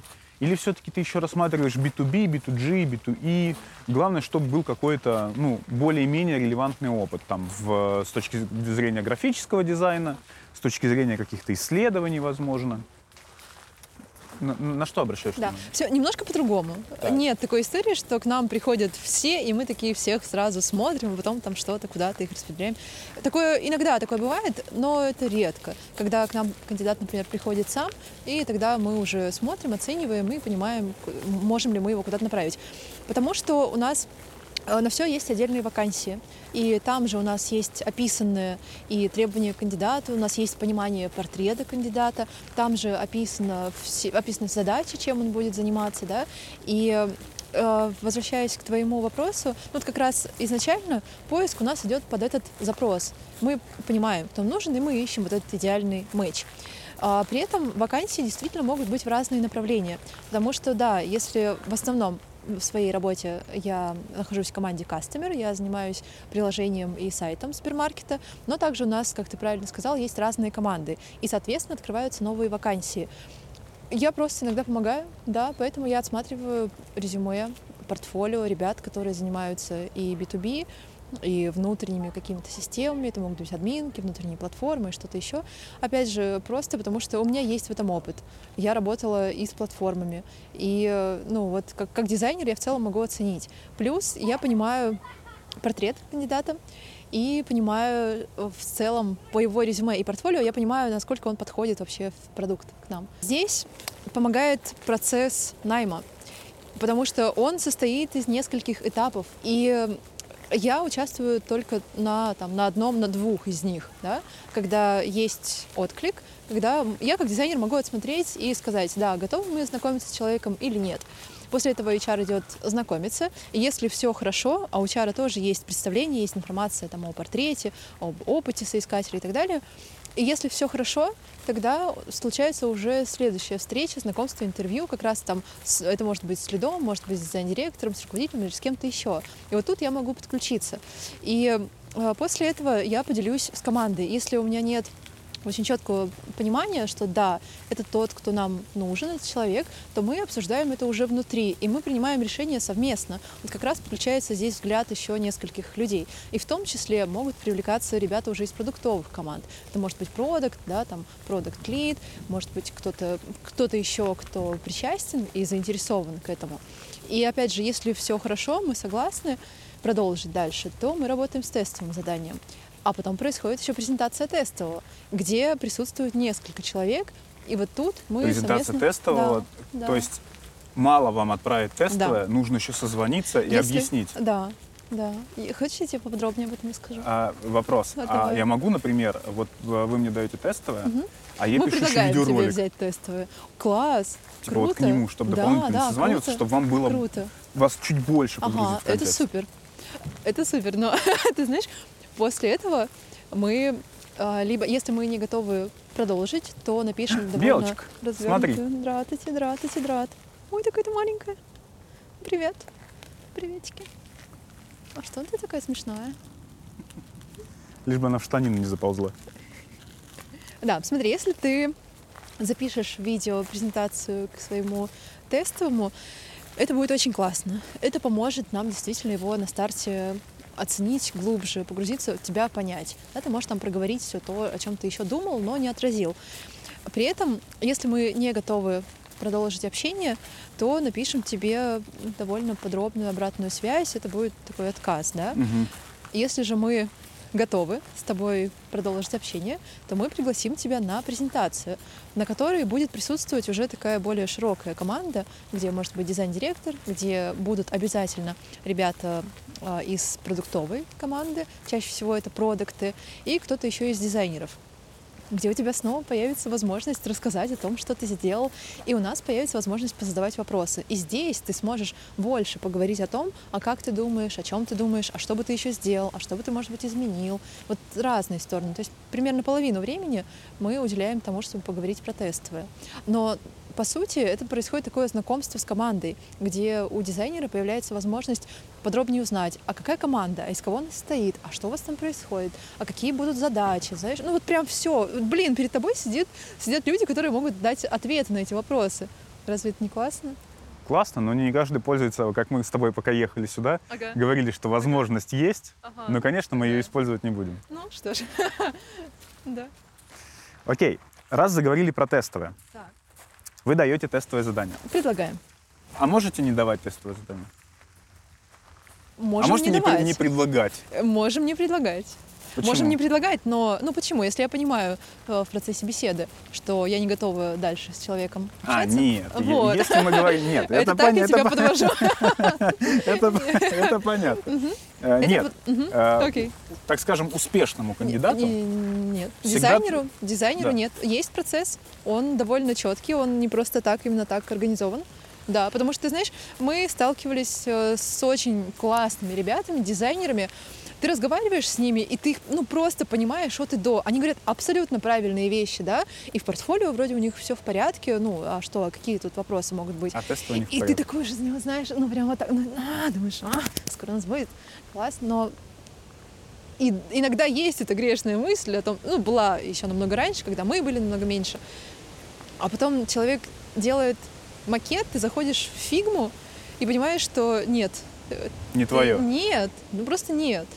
И вот несколько случаев у нас таких было, которые в очередной раз подтверждают, Ну, а что какие критерии? нет. Вот нет. Э, логика, Ага, ага. визуалка. что? Логика, логика, визуал, да, это подготовка как презентации, потом как макеты выглядят внутри, потому что может быть неплохое решение, но как дизайнерское продуктовое решение, решение кейса, да, вот что-то такое, но при этом очень плохо с частью UI в интерфейсе, тогда мы подумаем еще несколько раз о том, что так, а что нам, чего нам это будет стоить, потому что это вложение наше дальше в человека.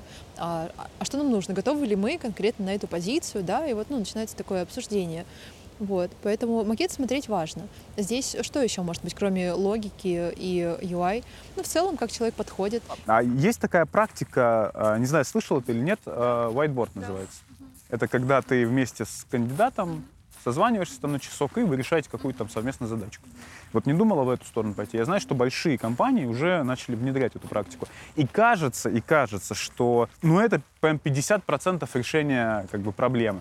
Ну, мы там откинем сейчас софт-скиллы кандидата, хотя и софт-скиллы в том числе можно посмотреть на вот, вот этой совместной практике. Вот, как он себя ведет, как он реагирует на какие-то вещи. И хардовую часть, и как мыслит, и как думает. Вот здесь в моменте за этот час. Ты сама вообще что думаешь про это? Я думаю, что практика классная, в ней точно есть свои плюсы, но также я вижу в ней минусы. И ты знаешь, э, здесь у меня включается эмпатия, и я представляю, каково это сесть э, с каким-то человеком, который потенциально Это может быть сложно. твоим руководителем, да, и ты такой за час должен э, что-то сделать. И, на мой взгляд, часа мало, потому что э, чтобы сделать тестовое хорошо, нужно, нужно чуть подумать, нужно подумать об этом вечером, с утра. да, Спокойной в обстановке. спокойной обстановке, да, А и когда такой- подготовиться. И вот как раз, если бы я искала человека, которому каждый день нужно решать какие-то срочные, сложные, стрессовые вопросы, очень классная, классная тактика, да, ну, техника для подбора.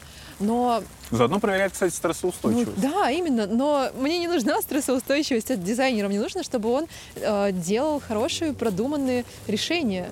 И, соответственно, чтобы в тестовом он это тоже показал, чтобы у него была возможность на то, чтобы, например, если он захочет поговорить с э, с людьми, с аудиторией, то он пойдет это и сделает, а на это нужно время.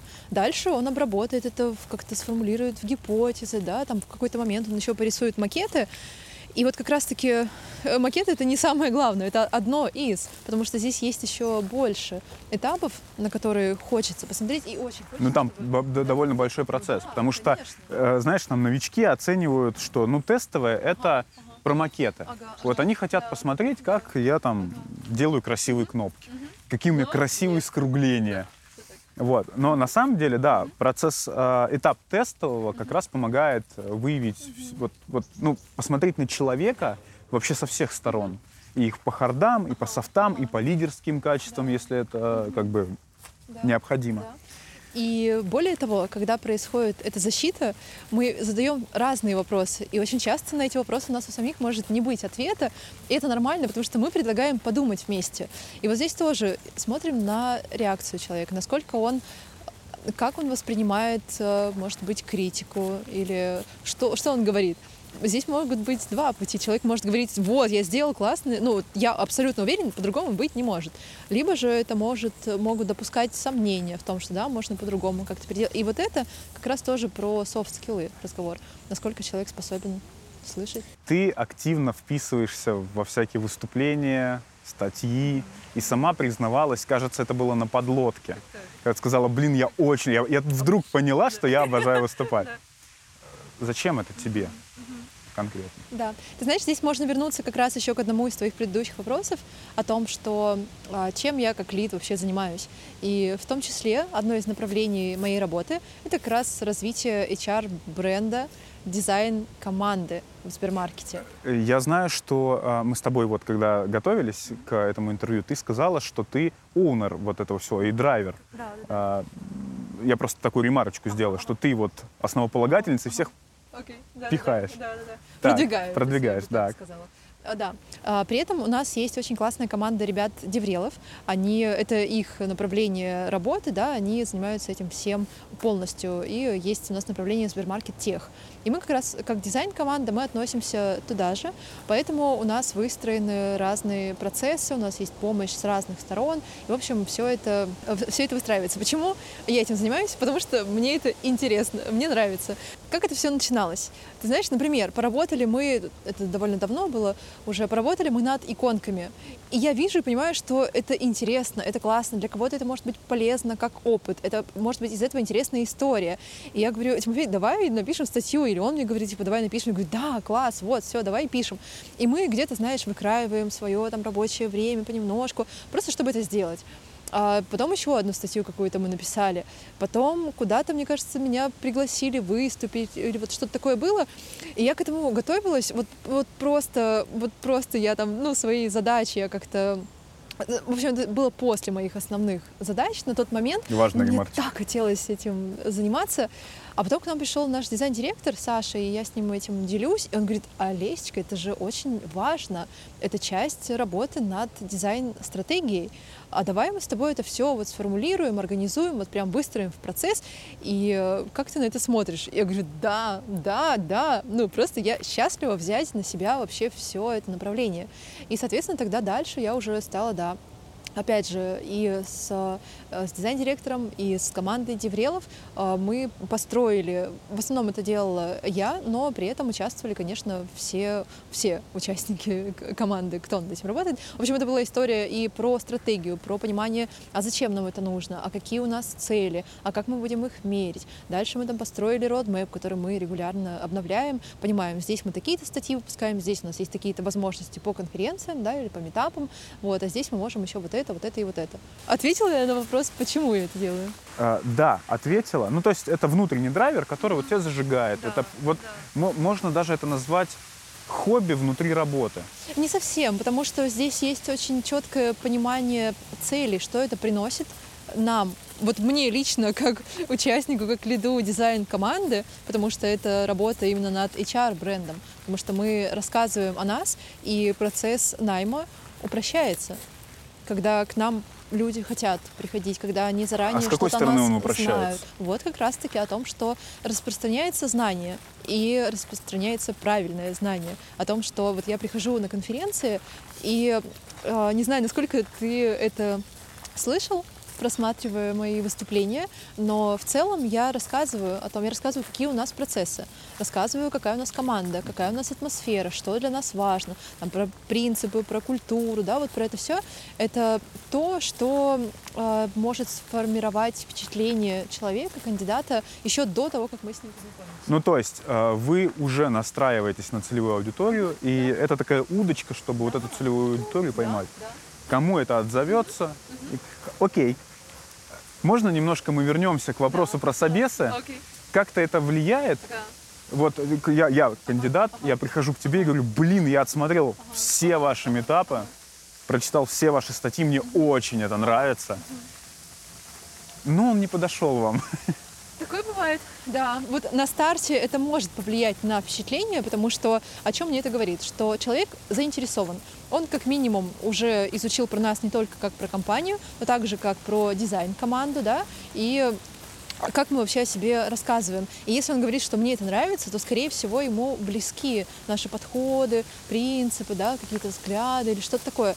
Это здорово на старте, но на дальнейшее это не повлияет, потому что, ну, дальше оценивается еще Уже знание его. другие. Для тебя понятно, э, зачем ты выходишь в публичное поле, зачем ты это драйвишь. Зачем вообще дизайнеры? У нас же вот очень много. Кстати, Так. у тебя есть телеграм-канал? Нет, Вот, ну, типа, зачем? вот, дизайнер. Да, да. Аллилуйя, дизайнер, у которого нет телеграм-канала. А зачем а, дизайнеру вообще выходить в публичное поле? Вот я знаю, что редко, м, может быть, я, конечно, ошибаюсь, в смежных профессиях довольно редкая история. Там, там QA довольно тяжело заставить. Они как бы, ну, кто-то ходит, но, ну, не знаю, вот я там сканирую Хабр на предмет э, как, там каких-то статей, какие-то другие. А, Я знаю, что вот маркетинг, дизайн ходят, ну вот, без устали. Зачем дизайнеру выходить в публичное поле, делиться своей экспертизой, а, кого-то еще учить этому, чтобы к нему приходили с вопросами? А, Почему просто ну, не заниматься дизайном? На что это вообще может повлиять?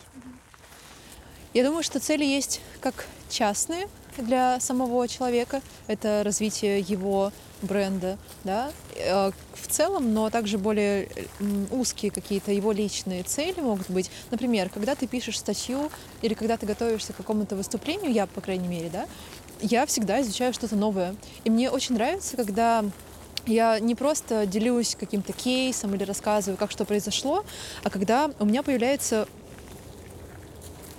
Хотела я подвинуть. Да, когда у меня появляется возможность какую-то чуть более широкую историю затронуть, знаешь. И вот э, здесь а, мой личный интерес в том, чтобы, ну, еще что-то узнать. И э, дальше, возвращаясь, пере- перекладывать это немножко, да, в другую сторону, для чего ну, чуть более глобально.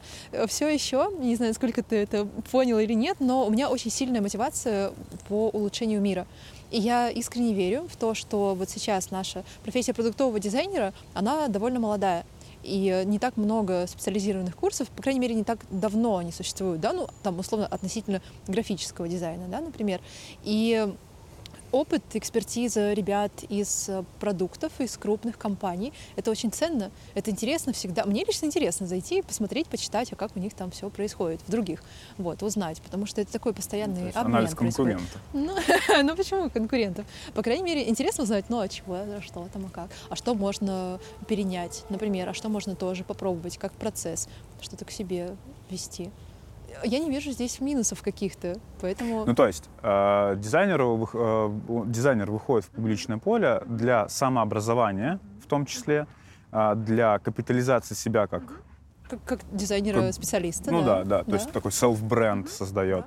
а, И приносит пользу и приносит обществу. пол- пользу обществу. Да, да, да. Я вижу это так. Про пользу. Мы сейчас не говорим про Сбермаркет, а вообще, наверное, про дизайнеров. А, но здесь же есть, знаешь, пишут э, такие булшит статьи или там графоманы пишут статьи. Как здесь понять, что ну, это польза? Ну, вот как вот я новичок, я пришел почитать что-то там, не знаю, про композицию, а мне вот дичь какую-то затирают. А потом вот э, я пойду в другие компании, начну рассказывать о том, что я там прочитал или как-то применил, угу. и мне скажут, ну, какая-то ерунда. Да, интересно. Наверное, здесь сложно, сложно оценить, какой-то как именно фильтр это... ну, должен да, быть. Да, да, да, да. Но если мы говорим про про какие-то вещи довольно хорошо известные уже, да, там тоже про композицию, типографику или что-то еще, то, на мой взгляд, хорошая статья будет содержать в себе ссылки на какие-то достоверные Proof. источники. Ну, конечно. То есть какие-то книги, ну, например, там э, толстенная книга Бринкхерста по типографике, я ее прочла когда-то, но это нормально, если дизайнер ее не будет читать. Но при этом там есть супер важные, ценные советы, которые ты вот так берешь строчку, да, и вот у тебя практический совет. Если эта статья будет содержать, например, ссылки на какие-то достоверные источники, то это хорошая статья.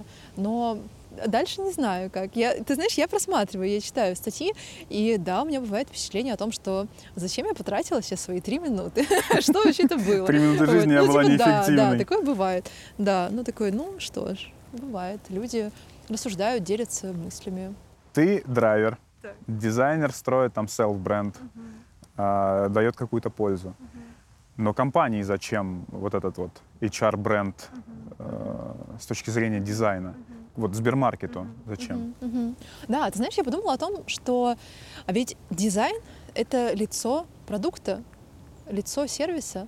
Это то, что видит наш потенциальный или текущий пользователь. И как раз э, дизайн как часть продуктовой разработки. И дальше это все вырастает в систему, которая и становится целой компанией. И, соответственно, дизайн влияет в том числе на метрики, да, и на бизнес-метрики, и на метрики пользовательского счастья. Ну, потому что это важно, потому что, опять же, то, как мы выглядим, это то, как мы работаем.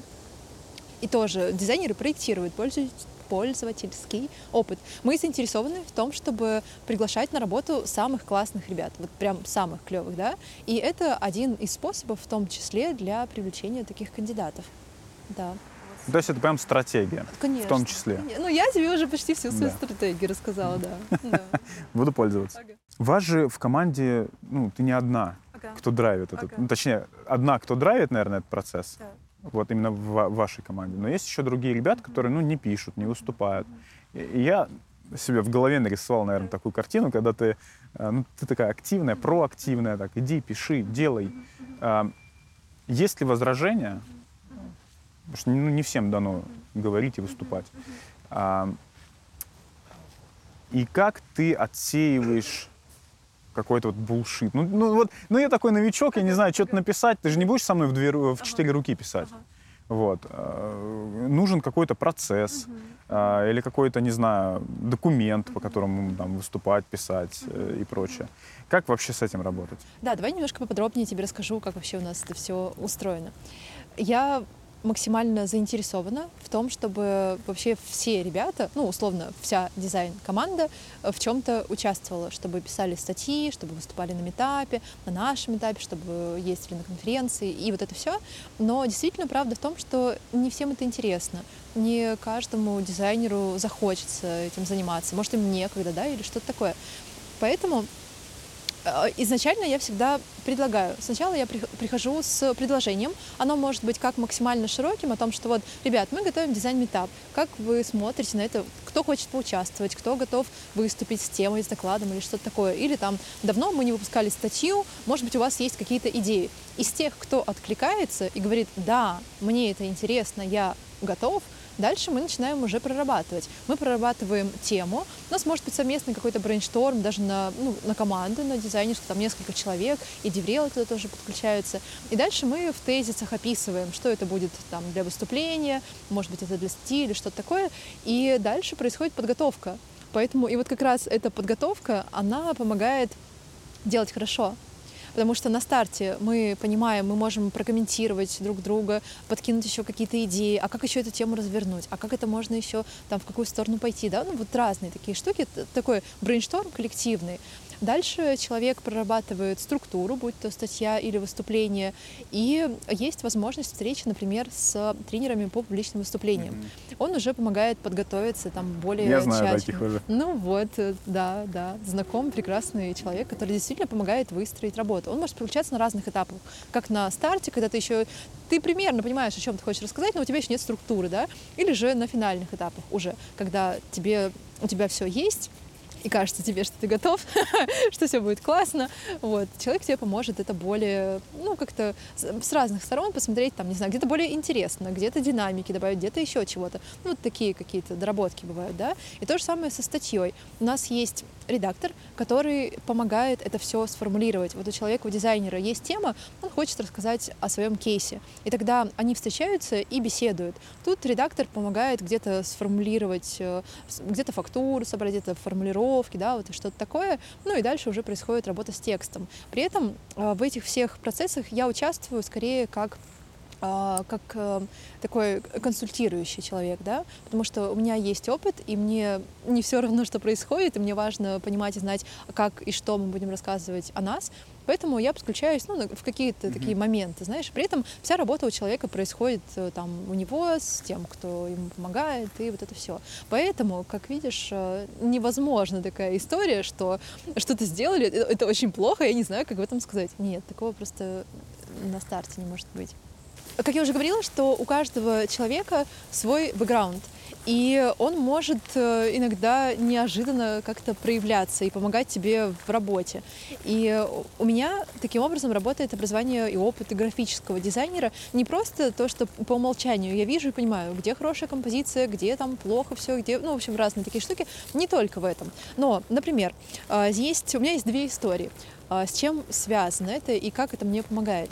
Мы у нас сейчас нет в штате своего иллюстратора, но иллюстрации — это важная часть продукта и дизайна, поэтому мы работаем с разными подрядчиками.